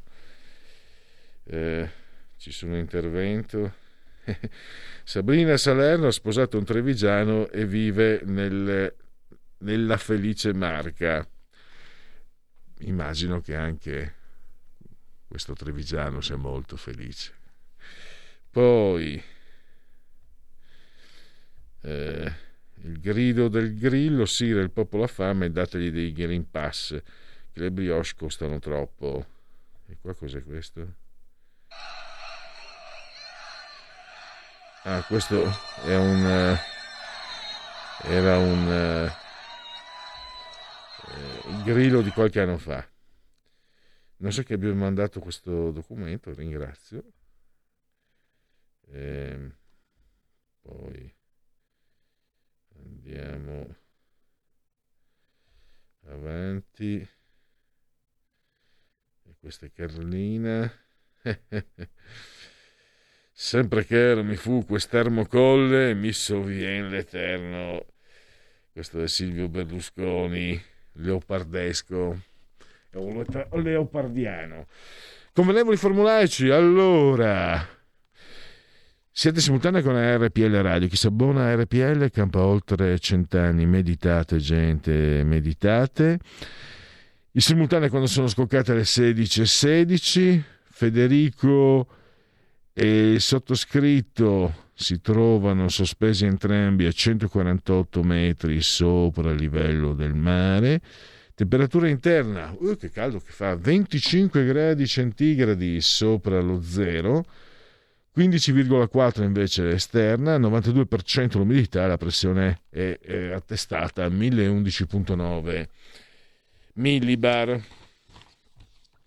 Un abbraccio forte, forte, forte, forte, fortissimo alla signora Clotilde, alla signora Carmela alla signora Angela. Loro ci seguono dall'elettrodomestico più amato, ovvero sia la TV. Sul telecomando i tre tastini da pigiare in sequenza 740, 740, 740. Naturalmente numerosissimi anche ci seguite cullati dall'algido suono digitale della Radio DAB, poi grazie anche all'applicazione iOS Android ci seguite dal tablet, dall'iPad, uh, mini iPad, smartphone, iPhone, eh, Fire TV, Smart Television, eh, Alexa accendi RPL Radio, passa parola ve ne saremo riconoscenti.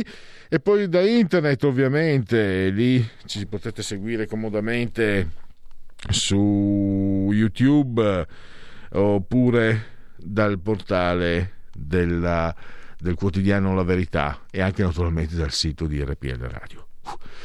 E il tutto nel vigesimo nono giorno di vendemmiaio, mese del calendario repubblicano. I gregoriani ci avvisano che sono 71 giorni che mancano alla fine. Per tutti è un uh, giovedì Zoibe 21 di ottobre, anno domini 2021-2021, che dir si voglia. Questi sono i convenevoli formulaici. Andiamo adesso con... Eh, dai, andiamo con eh, la prima delle rubriche. Fammi preparare quale, quale, foto posso mettere, vediamo un po'. Quella più...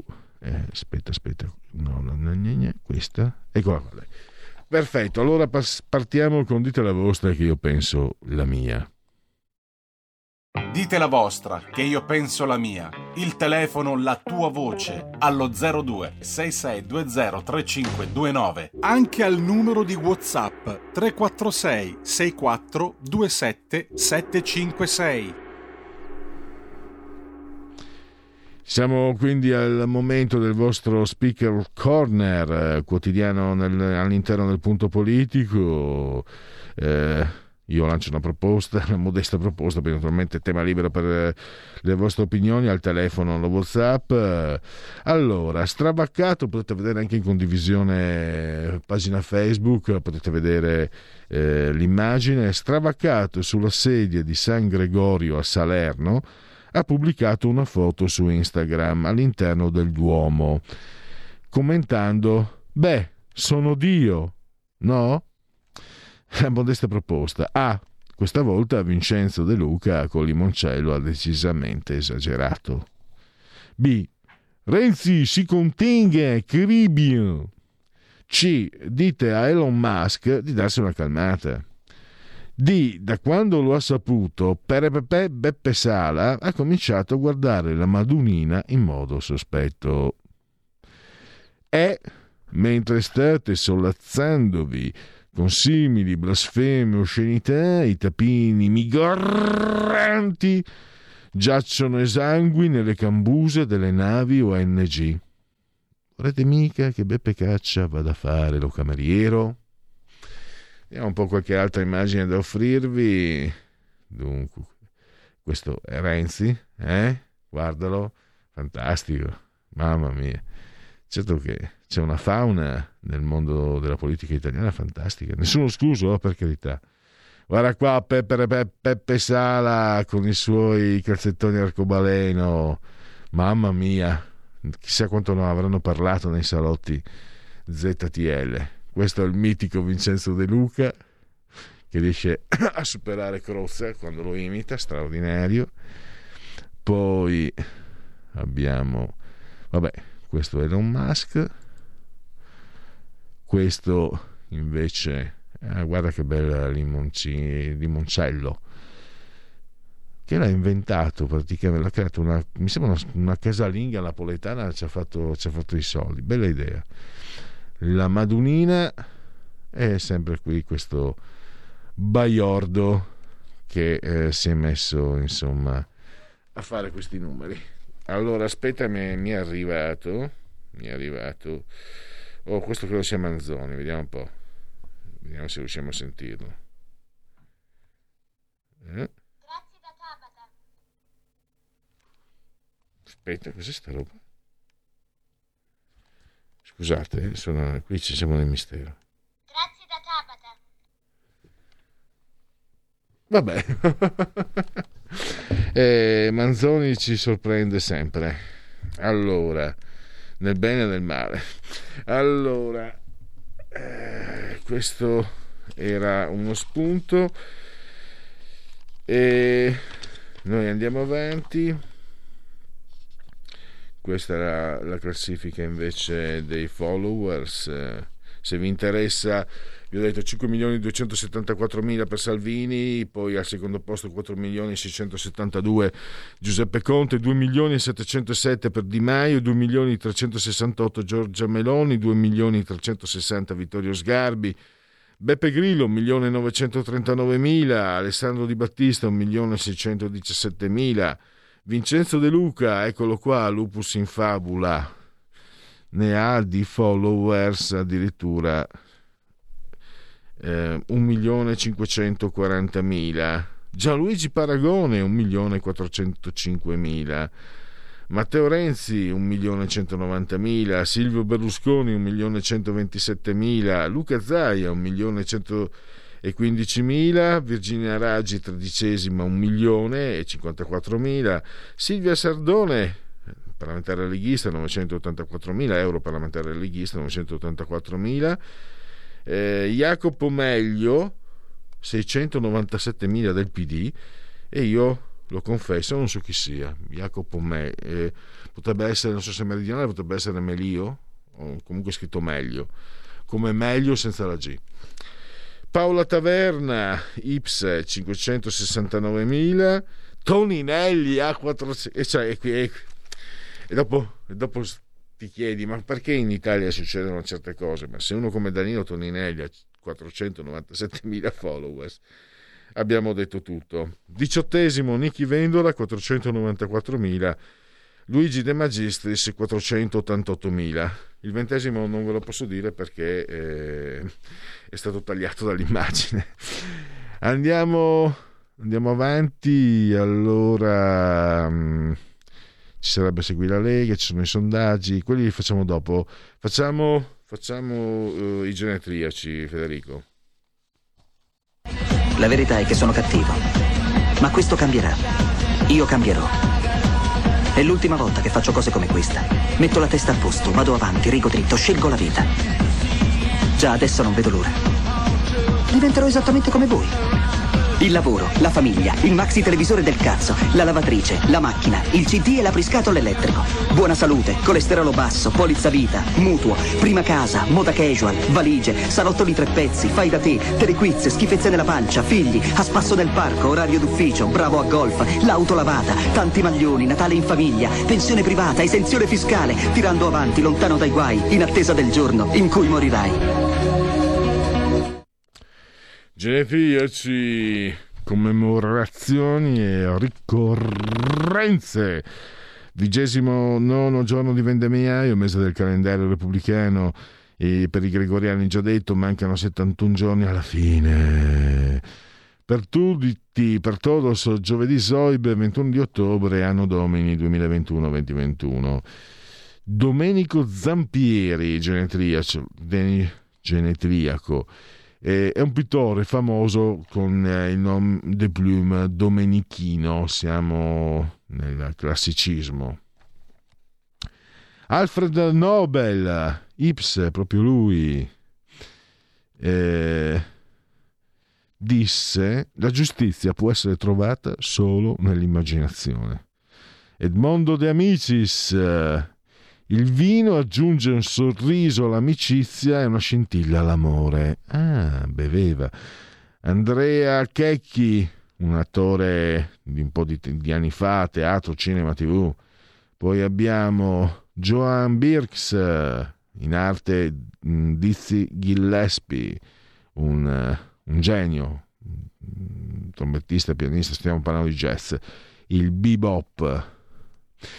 Pensate mi ci è voluta tutta una vita per imparare cosa non suonare. Che um, mi fa venire in mente una frase di Picasso. Picasso diceva: eh, E se vedete, se vi capita, io ho visto tanti anni fa una sua mostra di mh, dipinti giovanili, disegni giovanili. Disse. Eh, lì poi la data, qualcuno dice 12 anni, qualcuno dice che lui aveva detto 14, comunque disse a 12 anni disegnavo come Raffaello, ha un po' esagerato, però ho visto le, quelle opere, erano davvero notevoli, e poi ci ha impiegato tutta la vita per disegnare come un bambino. Straordinario. Eh, ma non è il suo genetriaco. Howard Ziff, regista, soldato Giulia agli ordini, Giuseppe Pinelli, e a un tratto Pinelli cascò. Infatti lì eh, la vittima tra comunisti, anticomunisti, fascisti, comunisti, eccetera. Eh, Giuseppe Pinelli, ferrovia, ferroviere, anarchico, me lo ricordo da bambino, sentivi, no, perché ne parlavano per anni, come se fosse, come se fosse un brigante, invece poi vai a leggere le ricostruzioni serie, era una persona molto, molto buona, molto generosa, che cercava un po' di capire come andavano le cose. E, e a un tratto Pinelli cascò e dà fastidio a tanti anticomunisti queste cose, però mm, credo che avere la forza di superare il pregiudizio e voler capire cosa è successo sarebbe meglio. Francisco Gento, Gento, otto finali di Coppa dei Campioni come Paolo Maldini, un'ala del Real Madrid calcio, quando disse se vinciamo questa volta non facciamo prigionieri, secondo molti provocò mh, gravi danni a Forza Italia nel 1996, Cesare Previti. Fantastica un'intercettazione di un po' di anni fa. Eh, il figlio di Cesare Previti era il terzo portiere della Lazio, ma stiamo parlando di vent'anni fa, e lui telefona a un funzionario della, della Lazio, eccetera, per perorare la causa del figlio e a un certo punto insomma eh, questo personaggio gli spiega che mm, l'allenatore eccetera ci sono delle difficoltà insomma. E c'è la frase bellissima e intanto mio figlio se sta a riposare suo riverito culo in panchina. Fantastico uno squalo, uno squalo fantastico perché la frase è rivelatrice. Lui è maschio alfa padre e quindi eh, protegge il figlio però non è contento di dover proteggere il figlio, perché uno come lui vorrebbe che il figlio si, se la cavasse da solo, fantastico. E suo riverito culo! Allora direi, non è finita la, diciamo che i genetriaci ci sono a metà. Possiamo sospendere, andare all'intervallo e poi riprendere nella, nella prossima parte. Cosa aspetti? Sostieni la nostra radio. Abbonati andando sul sito radiorpl.it. Clicca Abbonati e segui le istruzioni. Facile, no?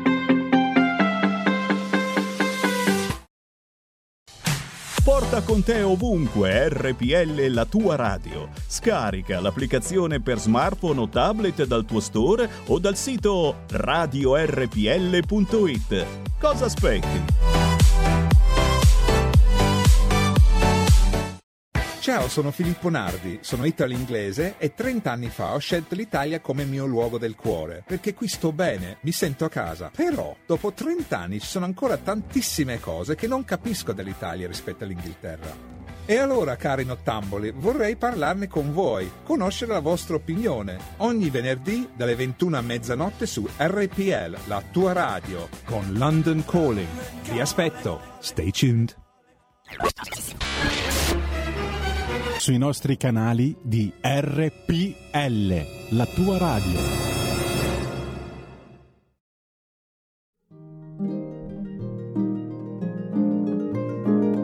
Cari ascoltatori, vi ricordiamo che l'angolo della musica classica, condotto in studio da Auretta Pierotti Cei, cambia orario. Andrà in diretta ogni sabato a partire dalle 13.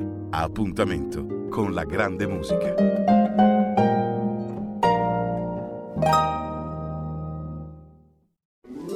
Stai ascoltando RPL. la tua voce libera, senza filtri né censura. La tua radio.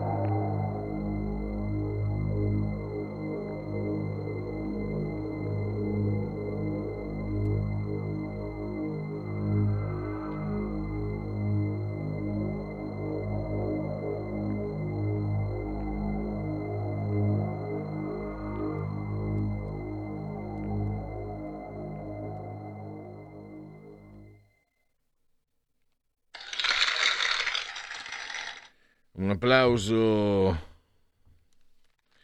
alla proposta musicale Bar e naturalmente un applauso anche al nostro Federico, straordinariamente assiso sulla torre di comando in regia tecnica. Dunque, la seconda parte dei genetriaci, eh, ricorrenze e commemorazioni, Marina Ripa di Meana, che è nata a Punturieri di Reggio Calabria. Disse: "Eh, Il mio cinema è la vita che, è la vita che vivo. I baffetti da Sparviero. Poi Enzo Ferrari, no? Non quello delle auto, ma è stato allenatore di calcio dell'Udinese, è stato forse il primo allenatore italiano nel 1984 ad allenare all'estero. Diciamo, era inusuale, forse non il primo, ma sicuramente era molto, molto, molto inusuale. Mentre, per esempio, so, nel girone di Champions dell'Inter, eh, Ancelotti Real Madrid e De Zerbi la squadra Shakhtar Donetsk, cos'è Ucraina, quello che è. Eh, e poi naturalmente Simone Inzaghi per l'Inter, ahimè. Real Saragossa andò ad allenare Twin Peaks tra gli interpreti Everett McGill eh, da Pontedera Riccardo Fogli che un tempo fu i Pooh. E poi aspetta uh, fammi, fammi, mettere in condivisione scusami Federico metti, ecco mettiamo in condivisione. Allora eh, fece scalpore eh, negli anni 70 la liaison tra me la ricordo ancora, pensate un po', tra Riccardo Fogli e Nicoletta Strambelli in arte Patti Bravo. Uh, mamma mia. Se non occupava, perché lui era sposato e piantò la moglie che era Viola, Viola Valentino, che era ancora più bella di Patti Bravo, secondo me. Eh, vabbè. Benjamin Netanyahu, eh, leader israeliano, sono un orgoglioso membro della plebe, ha detto. Poi Carrie Fisher, che è figlia d'arte, visto che il padre era il cantante Eddie Fisher, la madre, la famosa Debbie Reynolds. Ce la ricordiamo eh, in virginale attesa nei Blues Brothers. Lei è, eh, diciamo, la, la, la la sposa mancata di Belushi che lo aspetta, lo attende per vendicarsi e sono di mitragliate. Luciano Marangon, calciatore trevigiano che ha vinto lo scudetto con l'Ellas Verona, prima ancora giocò nel Vicenza di Paolo Rossi, poi arrivò all'Inter, ma si sfasciò e purtroppo era forte. Poi è stato un portafortuna al contrario del Milan. Mi ricordo Fabio Novembre. C'era ancora Barbara Berlusconi che stava distruggendo il Milan perché non voleva che suo padre eh, spendesse più soldi per, per la squadra. Questo l'avevano capito tutti, tranne qualche, qualche tifoso milanista, pazienza. E a un derby, mi ricordo, inquadrano e in parte arriva questo personaggio lampanato, è salentino di origine, leccese è un architetto con il borsalino rosso. Io quando l'ho visto ho detto quello lì porta una sfida, vedrai, ho detto di solito siamo un po' come dire, non dico superstiziosi, insomma, scaramantici noi tifosi di calcio, no? quindi non potevo pensare che questo signore portasse sfiga al Milan, però mi scappò, insomma, questo portava, vinciamo perché questo portava, infatti vincemmo. E non l'ho più visto allo stadio, però invece ho visto alcuni suoi lavori e è un architetto di valore, questo insomma, al di là degli scherzi. Così come era di valore, ma come calciatore, Paul Ince, eh, pedatore britannico che militò nell'Inter, nella prima Inter del secondo Moratti, ma inteso come massimo. E direi che eh, per i genetriaci basta, adesso vediamo se ci sono interventi. Ancora. Scusate. Allora ci sono, i, ci sono i sondaggi però. Allora i sondaggi. Dunque eh, dov'è? Dove li trovo i sondaggi? Vediamo un po' eccoli qua. Questo è eh, Demopolis gli italiani e il Green Pass committente 8,5 della 7 allora, favorevoli al Green Pass il 68%, contrari il 25%. Ai lavoratori non vaccinati tamponi gratuiti? Sì, 27%, no il 65%, 8 non sa. Lei è vaccinato contro il Covid? Sì, 87%. Sono, no, sono in dubbio 4%, no, escludo di vaccinarmi. Poi abbiamo il futuro che ci aspetta, Euromedia Research, Fondazione Iniziativa Europa, il committente. Allora, vediamo i, quesiti. Il paese da un anno e mezzo si, affron- si, trova ad affrontare la pandemia. Quali sono stati gli effetti di questa pandemia su di lei? Come è cambiato il suo rapporto con la comunità e la socialità? Non frequento più o evito di frequentare posti affollati il 25%. Limito al minimo i contatti sociali il 19%, gli spicci non li conto. Frequento solo familiari e parenti stretti il 12%. Esco di casa solo per lavoro e necessità, 11%, ho rinunciato alle mie passioni, hobby, musica, teatro, sport. Vivo la vita con più leggerezza, 4%, ho attacco di panico, ansia, 2%, eh, nessun grande cambiamento per il 12%. Eh, pensando al periodo prima della pandemia, lei si sentiva una persona libera? Perché ah, stanno arrivando le zanzare coreane, arrivano da Ori al Serio, dove pare trovino l'habitat, un ottimo habitat. Loro prendono l'aereo, sbarcano a Ori al Serio, eh, dalla Corea prendono l'aereo, sbarcano a Ori al Serio e poi si, sono, si stanno diffondendo, sono arrivati anche in Piemonte. Per quello che ho visto io, se sono esse, eh, sono fastidiose perché pungono, sono sempre... però queste sono un po' più tonte, un po' più grosse, un po' più tonte, tant'è che... Eh, quando lavoro di notte sulla mia scrivania di solito ne faccio fuori 3-4 uh, però qualcuno mi ha già beccato magari e quindi spetto allora eh, si sentiva libero l'88,7% no l'11,3% prima del covid lei si sente libero adesso 54 sì 45 no eh, lei crede che lo Stato stia limitando la sua libertà personale? Sì, 41%, no, 52%, non sa il 6,1%. Poi tamponi, farò tamponi all'occorrenza 29,9, lascerò il lavoro, farò altro, speriamo soprattutto per quel 14,6.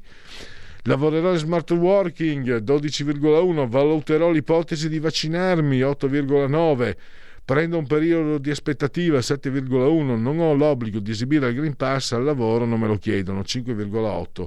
Ho il Green Pass perché guarito dal Covid 8,6.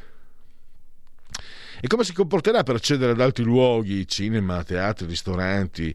Farò tamponi all'occorrenza 17, eviterò tutti i luoghi 69 per, dove è richiesto il Green Pass, 69%. E, um, Cosa pensa delle persone che non hanno intenzione di vaccinarsi? Rappresentano una mina vagante per la società, sono un pericolo per il 27%. Non hanno rispetto per me e per gli altri, 21%. Rispetto la decisione pur non condividendola, 21%. Condivido la decisione, lo Stato si è tutelato contro eventuali reazioni avverse, 7,3%. Condivido la decisione, ci sono ancora troppi dubbi su questi vaccini, 16,7, altro 1,5, non sa 4,2. Lei crede che ci siano delle differenze in termini di efficacia e immunizzazione tra i vaccini istituzionali e obbligatori, cioè quelli morbillo, varicella, epatite? Sì, 31,9%, no 40,6%. Mi potrebbe dettagliare quali differenze lei riscontra tra il vaccino anti-Covid e quelli che abbiamo definito istituzionali? Allora, l'anti-Covid è stato realizzato in poco tempo e non sufficientemente testato al 27%. L'anti-Covid ha un'efficacia inferiore temporanea al 14%. I vaccini istituzionali rendono immuni dalla malattia al contrario di quello anti-Covid, 10,3%. Non, conos- non, si conoscono le reazioni avverse e gli effetti nel lungo periodo dell'anti-Covid, il 9,4%. Il vaccino anti-Covid ancora sperimentale 8,5, differiscono nella tecnologia utilizzata 4,4, il vaccino anti-Covid non è obbligatorio 4,1, i vaccini istituzionali sono più sicuri 3,4. Il vaccino anti-Covid che è stato creato per una situazione di emergenza 2,5. Poi la posizione tenuta dal governo su vaccini e Green Pass limita il diffondere del contagio per il 52%, impedisce il diffondersi del contagio 19%, quindi diciamo che eh, 72,3% filo governativi, ininfluente rispetto al contagio 22, non sanno rispondere 5,5%. Da 1 a 10, eh, quanto conta il Parlamento nelle decisioni del governo in carica? Giudizio medio 5,72. Il Parlamento italiano dal punto di vista decisionale sul Covid ancora pieni poteri 24,9, si limita a ratificare le decisioni del governo per il 49,1, è stato depauperato da tutti i poteri 11%, non sa il 15%.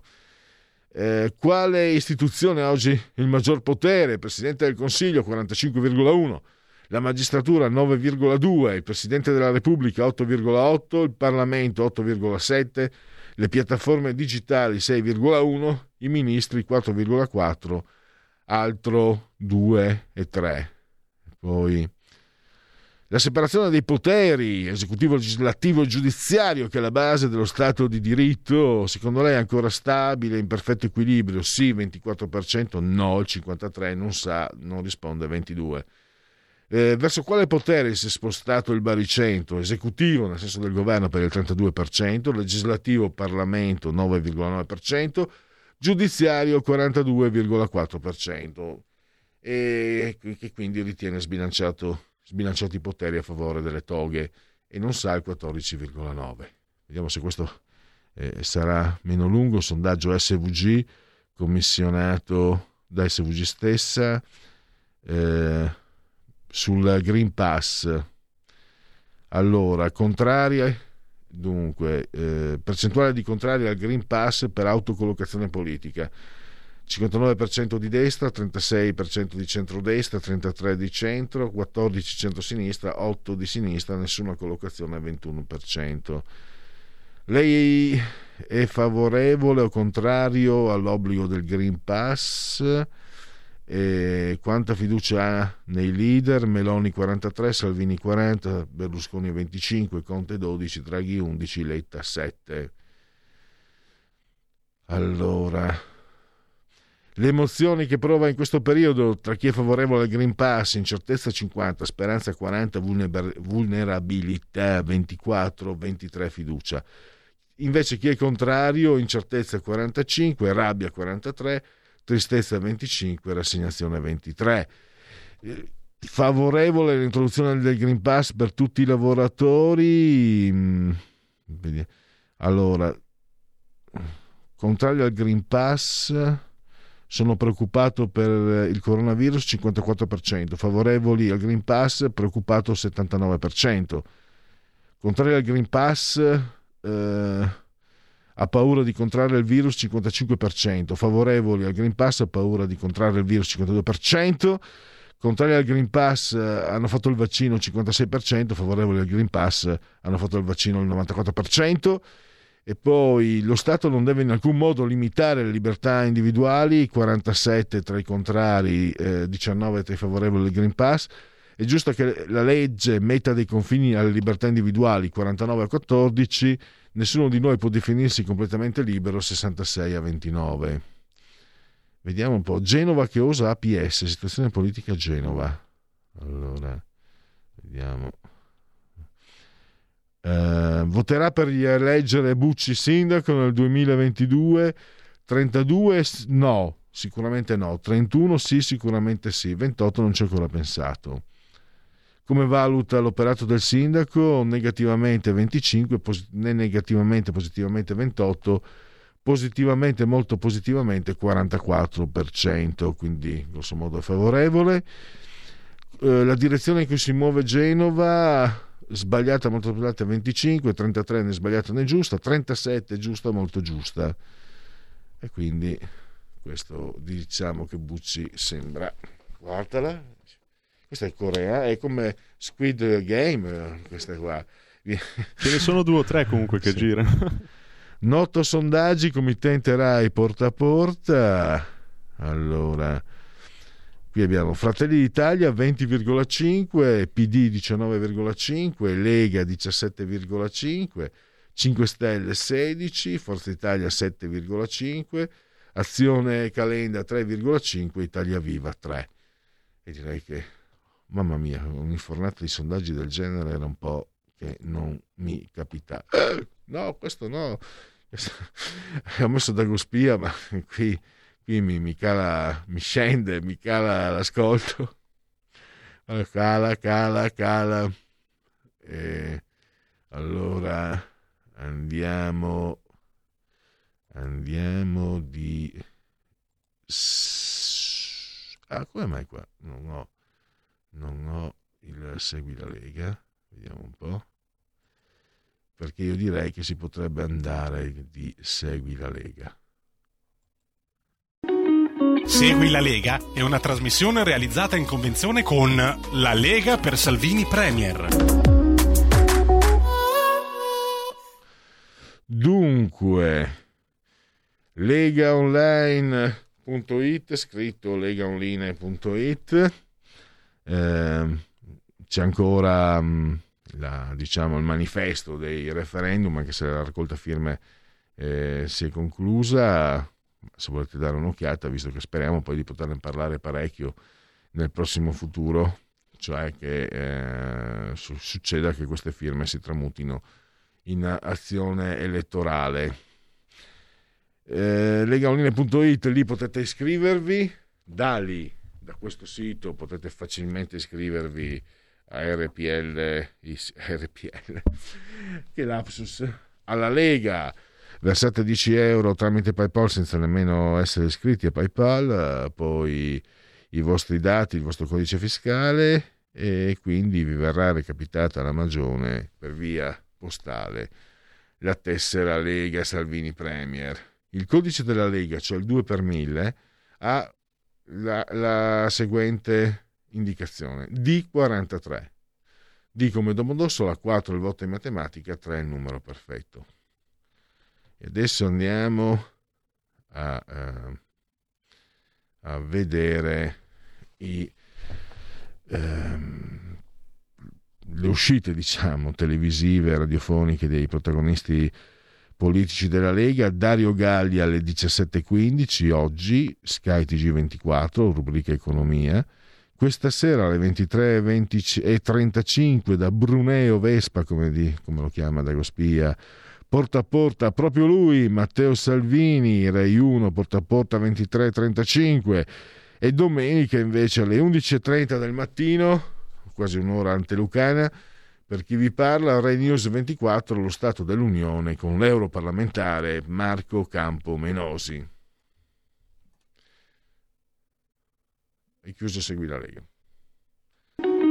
Segui la Lega è una trasmissione realizzata in convenzione con La Lega per Salvini Premier. Tra due minuti qui Parlamento andiamo a leggere invece adesso due dati Istat. Vediamo. aspetta, eh. vediamo se riesco a Demopolis l'avevo letto, no. Ho un altro sondaggio, Demopolis, i Broncos.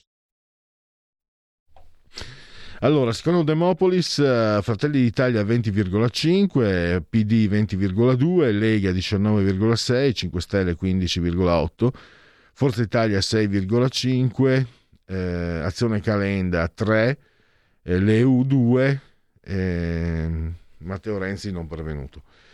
Dati Istat, fatturato dell'industria, si stima che il fatturato dell'industria ad agosto aumenti dello 0,8% in termini congiunturali. Incrementi della stessa ampiezza su base mensile si rilevano sia sul mercato interno sia su quello esterno, estero.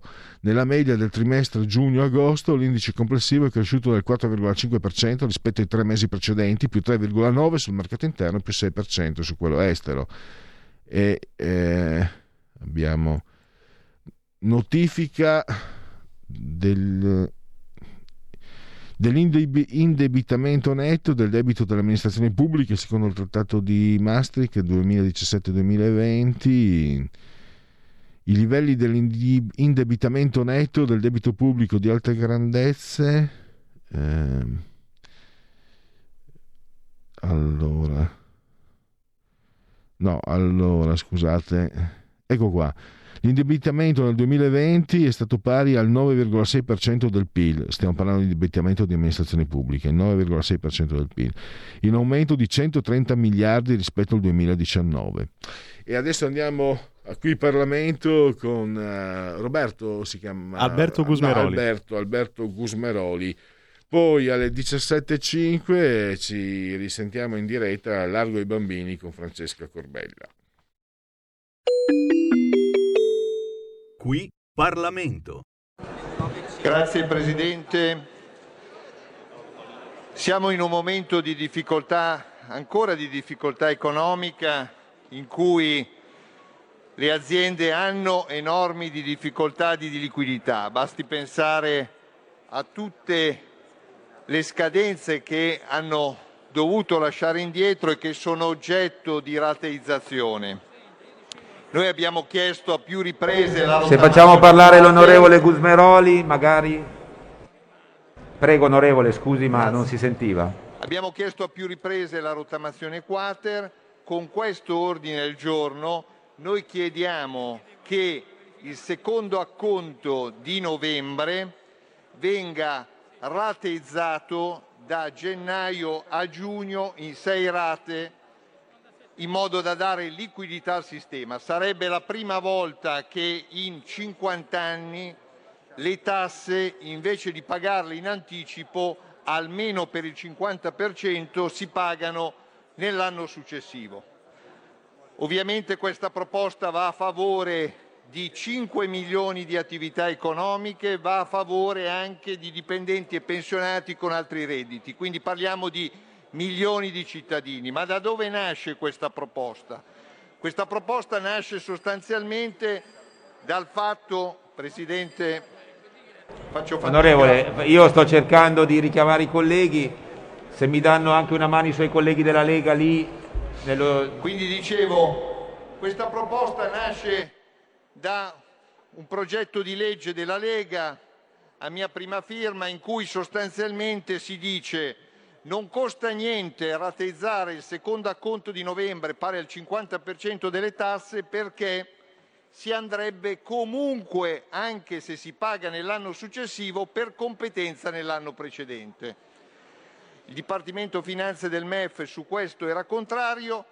Con il collega Presidente della Commissione Finanze abbiamo presentato un quesito scritto all'Istat. L'Istat ha chiesto, per ciò che riguarda l'applicazione dei principi contabili al regolatore europeo che è Eurostat e ci ha risposto per iscritto che rateizzare l'acconto da gennaio a giugno dell'anno successivo in sei rate uguali non costa niente allo Stato e va a intero beneficio del cittadino. Allora io chiedo, ma con che coraggio adesso che mancano poche settimane al 30 di novembre e in cui bisogna che tante aziende, artigiani, commercianti, professionisti, ma come dicevo anche dipendenti e pensionati, paghino il 50% delle tasse quando si sa che non costa niente allo Stato e che va solo a beneficio dei cittadini. Allora io chiedo,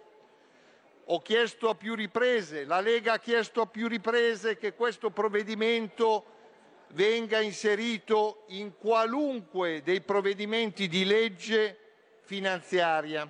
Quindi parliamo della manovra, del decreto fiscale e anche della legge delega fiscale.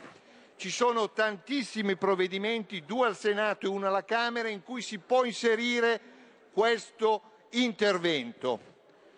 È un intervento di buonsenso, è un intervento che va a favore di tutti, che tutto il Parlamento dovrebbe tranquillamente votare, tanto più che allo Stato, come dicevo, non costa nulla. Quindi io chiedo non solo che venga approvato l'ordine del giorno, ma che si dia spazio in qualunque provvedimento di legge a questa rateizzazione del secondo acconto. È una norma di civiltà perché le tasse è bene pagarle dopo che si ha guadagnato il reddito e non prima e quindi allo Stato non costa nulla, facciamolo. La Lega chiede che questo ordine del giorno venga approvato e che questa norma diventi legge dello Stato. Grazie Presidente. Grazie a lei.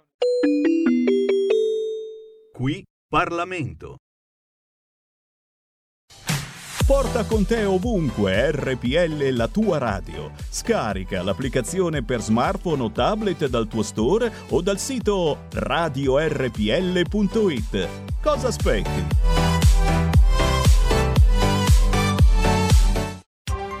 Coming Soon Radio, quotidiano di informazione cinematografica. Film di Pedro Almodovar. Adoro l'idea di avere un figlio con te. Il punto è che è già qui. Con Penelope Cruz, miglior attrice al Festival di Venezia. Io non ho dubbi. Ma io sì. L'emozionante storia di due madri Non ce la faccio se te la porti via. che il destino ha unito in un legame profondo. Non ci hai mai pensato a me? Ci ho pensato sempre. Madres Parallelas, dal 28 ottobre al cinema. Ron, un amico fuori programma. Oh, papà, me lo hai preso davvero! Il regalo più atteso. Ciao, Barney. Creare amicizia è tipo il suo tutto. Con la voce di Lillo. Ciao, sono il tuo, tuo, tuo. Forse. Corri, andiamo! Ron, un amico fuori programma. Dal 21 ottobre solo al cinema. L'immaginazione diventa realtà. E niente è come sembra. Dal regista di Lo chiamavano Gigrobo. Il mio non è un dono, è una maledizione. Preparatevi a vivere un'esperienza straordinaria. Tu sei speciale, ragazzi. Tu hai un dono. Freaks Out, un film di Gabriele Mainetti, dal 28 ottobre al cinema. Antlers, spirito insaziabile. C'è qualcosa che non va lì. Ad ottobre. Secondo la leggenda c'era uno spirito diabolico. Diretto da Scott Cooper. Verrà a prendermi. Lui ha bisogno di me. Prodotto da Guillermo del Toro. È qui. Antlers, spirito insaziabile. Dal 28 ottobre al cinema.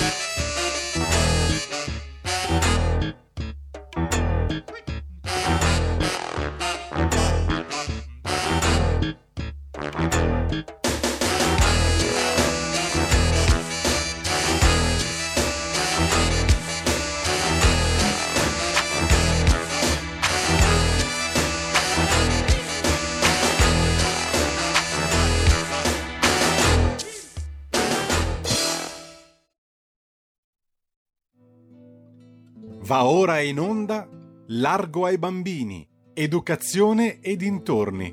Dove c'è un bambino, c'è un'intera società con Francesca Corbella. E un saluto mm, a Francesca Corbella che oggi parlerà di scuola e di rinnovamento della medesima. Ciao Francesca. Ciao Pierluigi, buongiorno, anzi buon, buon, buon autunno a tutti quanti. allora sì, parliamo, parliamo, di scuola, anzi prima dico una cosa che mi piace molto dire, che è il compleanno di Largo ai Bambini, perché il, il 10 di ottobre dello scorso anno abbiamo iniziato, quindi non sembra ma pian pianino, pian pianino abbiamo messo insieme un intero anno di trasmissione e quindi eh, eh ringrazio Pierluigi, ringrazio RPL.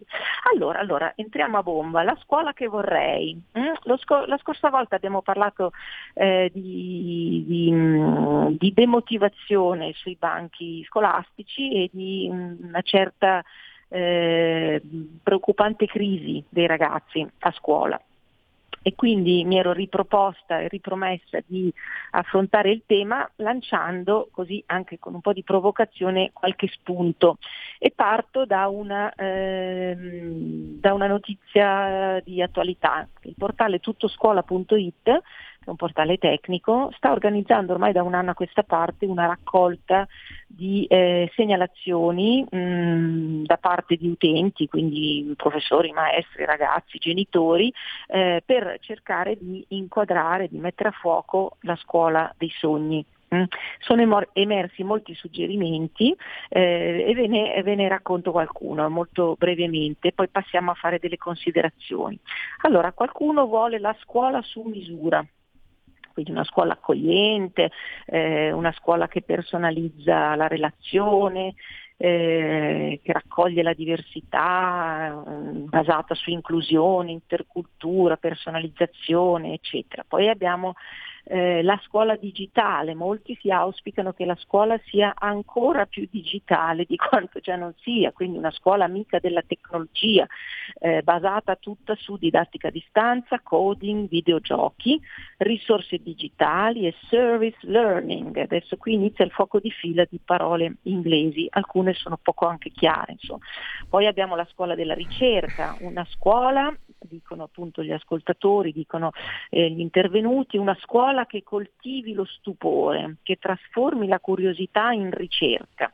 Questa scuola è basata sulla didattica dell'empowerment, didattica per competenze, approccio interdisciplinare. Eh, abbiamo la scuola dell'apprendimento collaborativo, una scuola che coltiva la dimensione relazionale e collaborativa, il senso di appartenenza alla comunità scolastica e sociale. Quindi qui abbiamo un, tutto un fiorire di tutoring, di cooperative learning, di peer teaching e soprattutto l'autogoverno, hm? con la corresponsabilità educativa, l'autogoverno, anche qui non si capisce bene, eh, devono governarsi da soli i ragazzi. Insomma. La scuola della sostenibilità è una scuola di ecologia integrale. Cosa vuol dire ecologia integrale? Una specie di luddismo dei de noantri la cittadinanza planetaria. È, i, questi utenti desiderano una cittadinanza planetaria. Poi abbiamo la scuola delle emozioni, cogliete un velo di ironia nel mio tono di voce. Abbiamo la scuola delle emozioni, e certo, le emozioni, le emozioni sono una parola dove, ecco, dovremmo fare un'intera puntata sull'uso smodato delle emozioni. Di questa, è una scuola attenta ai desideri, Mm, eh, sa parlare al cuore, crea spazi di libera espressione aperta ai tanti linguaggi, aiutando ciascuno a trovare il proprio. Qui abbiamo la partecipazione, la fiducia, l'integrazione e la creatività. Poi abbiamo la scusa, scuola della scusa Francesca, scusa Francesca sì. una battuta. Sì. E, e carne per tutti.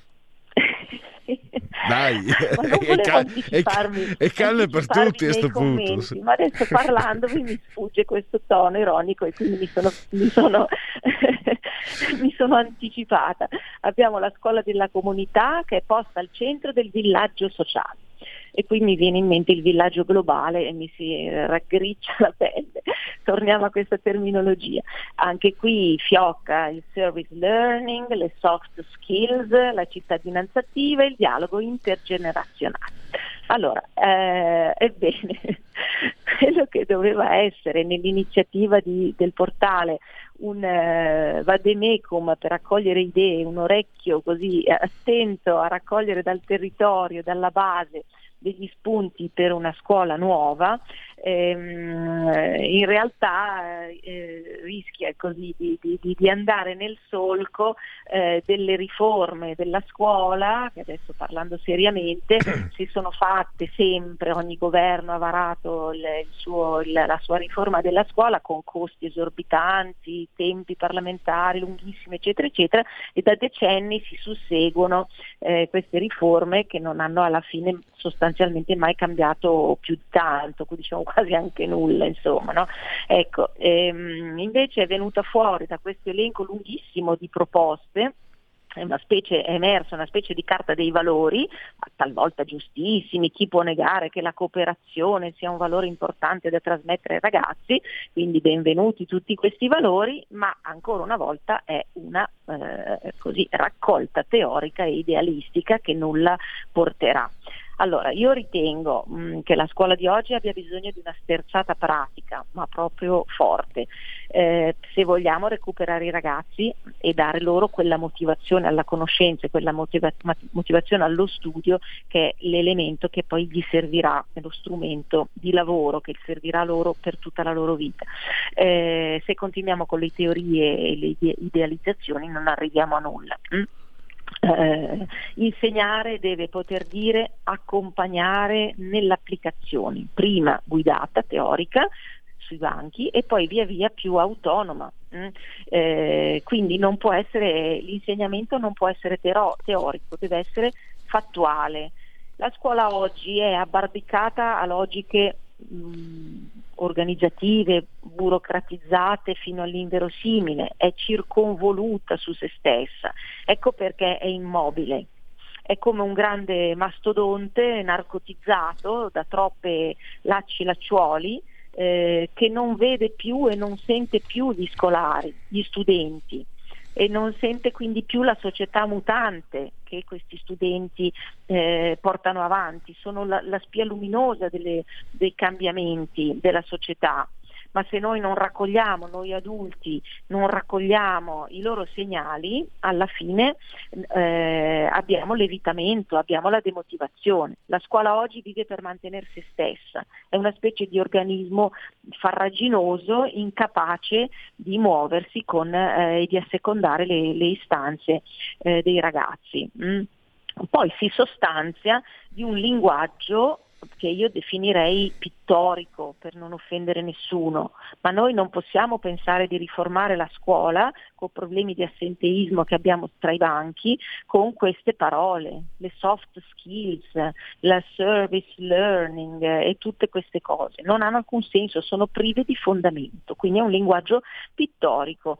Eh, io seguo spesso conferenze anche Mm, fatte per, per, i docenti, formazione anche impartite dal Ministero, eccetera, eccetera. Sono tutte così, sono tutte basate su questo linguaggio. Alla fine stai due ore a sentire una conferenza che dovrebbe essere le nuove frontiere della scuola, eccetera, eccetera, e chiudi e dici, vabbè, mh, mm, sono cambiata io come insegnante, è cambiata la mia scuola, è cambiata la scuola dei miei ragazzi. No. Quindi parole, parole, parole. Mh? Allora, ehm, tra l'altro tutti questi bellissimi principi elencati non rappresentano alcuna novità, eh, perché fanno già parte dell'universo ideale cui, di cui la scuola si permea. I ragazzi tutti i giorni sentono parlare di queste cose, ehm, quindi gli inviti alla cooperazione, le lezioni magistrali contro le discriminazioni, i fanatismi, i fascismi, le persuasioni contro i bullismi, fanno un sacco di, di, di, di ore dedicate a queste cose, il femminicidio e le discriminazioni, cioè tutti i giorni ne, ne sentiamo e ne, e ne vediamo. Ma la scuola si chiede ogni tanto cosa serva realmente ai ragazzi di oggi, cosa chiedono i ragazzi di oggi alla scuola? Mm. La risposta è fatti, alle parole vanno affiancati i fatti. Se io svolgo in classe un pistolotto sulla violenza di genere o sulla svolta green e poi non porto i ragazzi a trovare riscontro nella realtà, io non li appassiono, anzi li perdo, io non apro loro mh, le, le, le porte della consapevolezza. Tengo semplicemente una bella lezione come il FO, una lezione verticale dal docente al, al ricevente, al, allo studente, che non è dialogica, che non è circolare, che non è pratica, con lo scopo di addomesticare gli studenti, di soddisfare il mio ego di insegnante retto e giusto e modernista e però non ottengo poi eh, lo scopo principale che è quello di appunto motivare i ragazzi. Ehm, allora, ehm, i motivi della disaffezione alla scuola, che è sempre più allarmante e ne parlano proprio i dati. E che tra l'altro la DAD ha ampliato a dismisura, io non so, quelli che si auspicano la scuola digitale in quella maniera, non so, hanno gli occhi per vedere, boh, non si sa. Comunque questi motivi della disaffezione stanno proprio nel divario tra la cultura istituzionalizzata calata dall'alto, dal mondo adulto, che segue il pensiero dominante, tra parentesi, eh, e il mancato riscontro nella pluralità delle realtà che offrono diversi punti di vista che i ragazzi devono essere messi in grado di elaborare con, con appunto spirito di curiosità, ricerca, critica costruttiva. La scuola oggi è livellante, nessun adolescente intimamente è disposto ad accettare il livellamento, è proprio una caratteristica dell'adolescenza. Quindi la risposta che arriva è la demotivazione e appunto la, l'abbandono. Mm. Ehm, ecco, inoltre, eh, per rafforzare l'importanza e l'utilità della materia insegnata, non basta rendere stringente la valutazione con lo spauracchio del brutto voto, ancora mh, molto diffuso questo spauracchio del brutto voto. Io non sono contraria ai voti di principio, ma non sono nemmeno ehm, favorevole a relegare la riuscita, a, a, a, scusate, a legare la riuscita al voto. Non ha alcun senso. Quindi occorre dare delle aspettative di riuscita ai ragazzi, eh, di riuscita nella scuola, legate ai valori della riuscita. Perché io devo riuscire in questa cosa? Mm? Quindi vuol dire dar loro dei collegamenti tra l'argomento teorico e la propria vita pratica quale legame esiste tra questa materia e gli interessi dei ragazzi? Quindi occorre partire da spunti, da possibili eh, sviluppi, da agganci con la realtà che dimostrino l'importanza della conoscenza di quella tal disciplina, facendo sì che i ragazzi stessi diventino una testimonianza di quanto è importante quella materia. Eh? Allora, vediamo qualche idea, magari le condividiamo con voi, spero mm, perlomeno che non siano troppo bizzarre. Allora, parto subito, innanzitutto con una provocazione che poi è meditata da lungo tempo.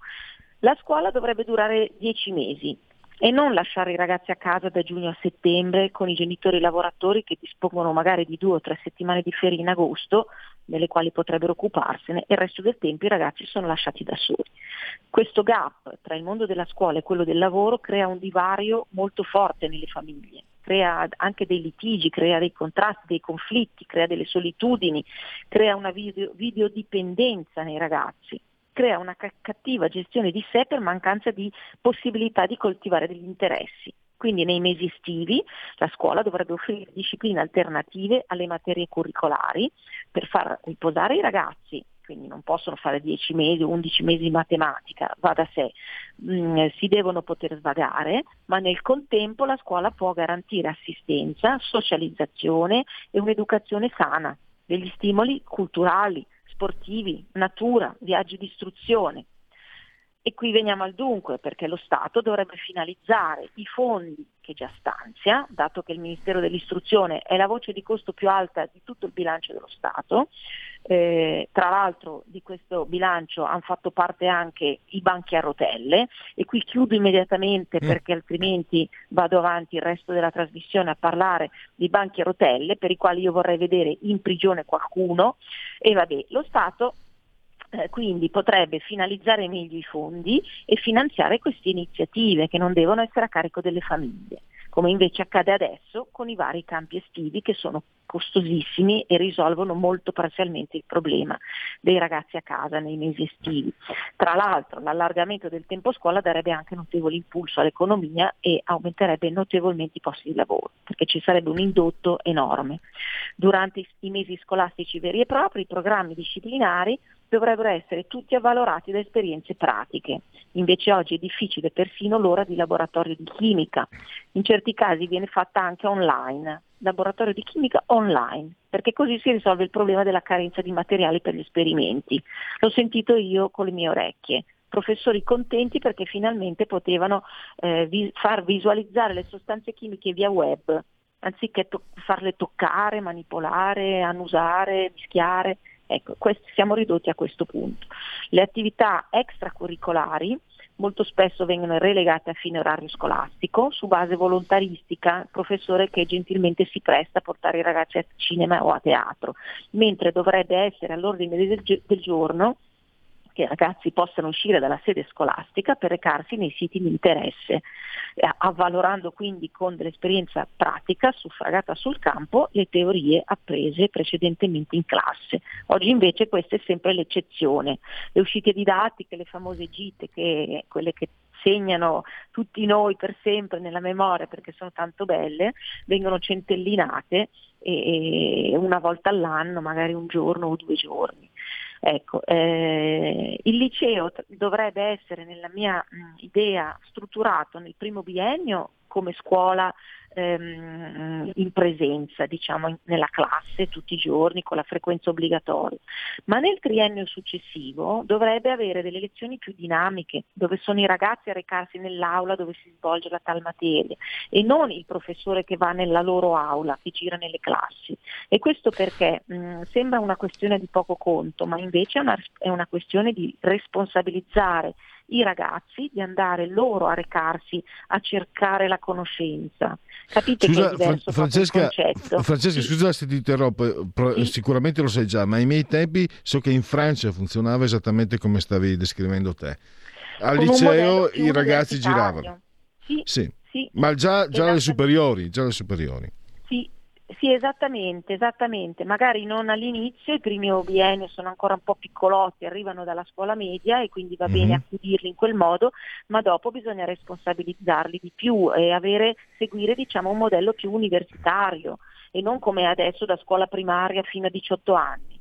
Obbligare 5-6 ore al giorno dei giovani giovani a star seduti ad ascoltare delle teorie equivale praticamente a dissipare tutta o quasi la loro voglia di imparare. È pesantissimo star seduti fermi immobili. La scuola così passivizza, mentre invece deve attivare i ragazzi. Eh, per esempio un'altra cosa per me valida, eh, un po' provocatoria, ve la, ve la giro così com'è, bisognerebbe introdurre una giornata all'anno di volontariato per ciascuno studente a svolgere mansioni di lavoro agricolo nei campi a raccogliere i pomodori, oppure, oppure con un impegno civico-ambientale, raccogliere le cartacce, così vedete che imparano a non buttarle sulla spiaggia o a buttare i bastoncini dei lecca-lecca che li troviamo sulle spiagge a migliaia, oppure anche mh, mansioni di lavoro sociale. Questo è molto importante perché così possono capire, ehm, soprattutto a certi livelli di borghesia medio-alta, possono capire come stanno anche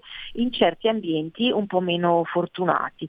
Eh, io per esempio ho fatto molto volontariato da ragazza, ma non me l'aveva insegnato la scuola, c'ero andata io, io ho lavorato per i bambini con handicap, ho lavorato molto per la natura, ho fatto molto volontariato e ne vado orgogliosissima perché il lavoro non retribuito è un lavoro eh, che, che si fa col cuore e che è altissimamente educativo. È un'esperienza tra l'altro di condivisione a livello di relazione sociale che rimane per sempre. Ecco, quindi al giorno d'oggi invece cosa si fa? Si promuovono delle grandi idee di cooperazione, ci si riempie la bocca con la cooperazione, ma non si fanno cooperare i ragazzi sul campo.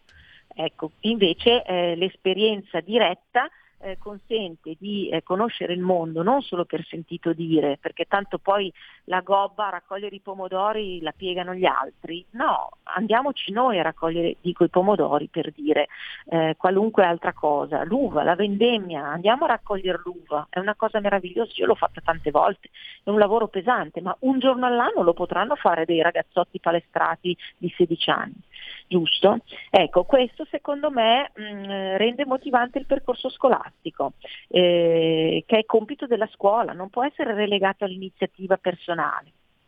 Ecco, quindi i ragazzi così farebbero esperienze di compiti autentici, ehm, gioendone anche, gioendone con i coetanei, con i maestri, tutti insieme. Questo vuol dire mettere una marcia in più agli uomini di domani, cioè questo vuol dire innescare un meccanismo di bontà, di piacevolezza della scuola, di positività dell'esperienza scolastica e anche dell'educazione. Invece sembra che questa parola educazione pesa quasi come è, è, è permeata di noiosità, di vecchiume, perché è una cosa bellissima invece, è, è, un circolo virtuoso che si innesca, innesca una trasformazione della persona, un ottimismo sociale. Invece oggi a scuola si parla di femminicidi, cioè c'è un gravame di negatività sulla testa dei ragazzi, ragazzi giovani. Pensate in DAD a parlare dei femminicidi, isolati da soli senza poter...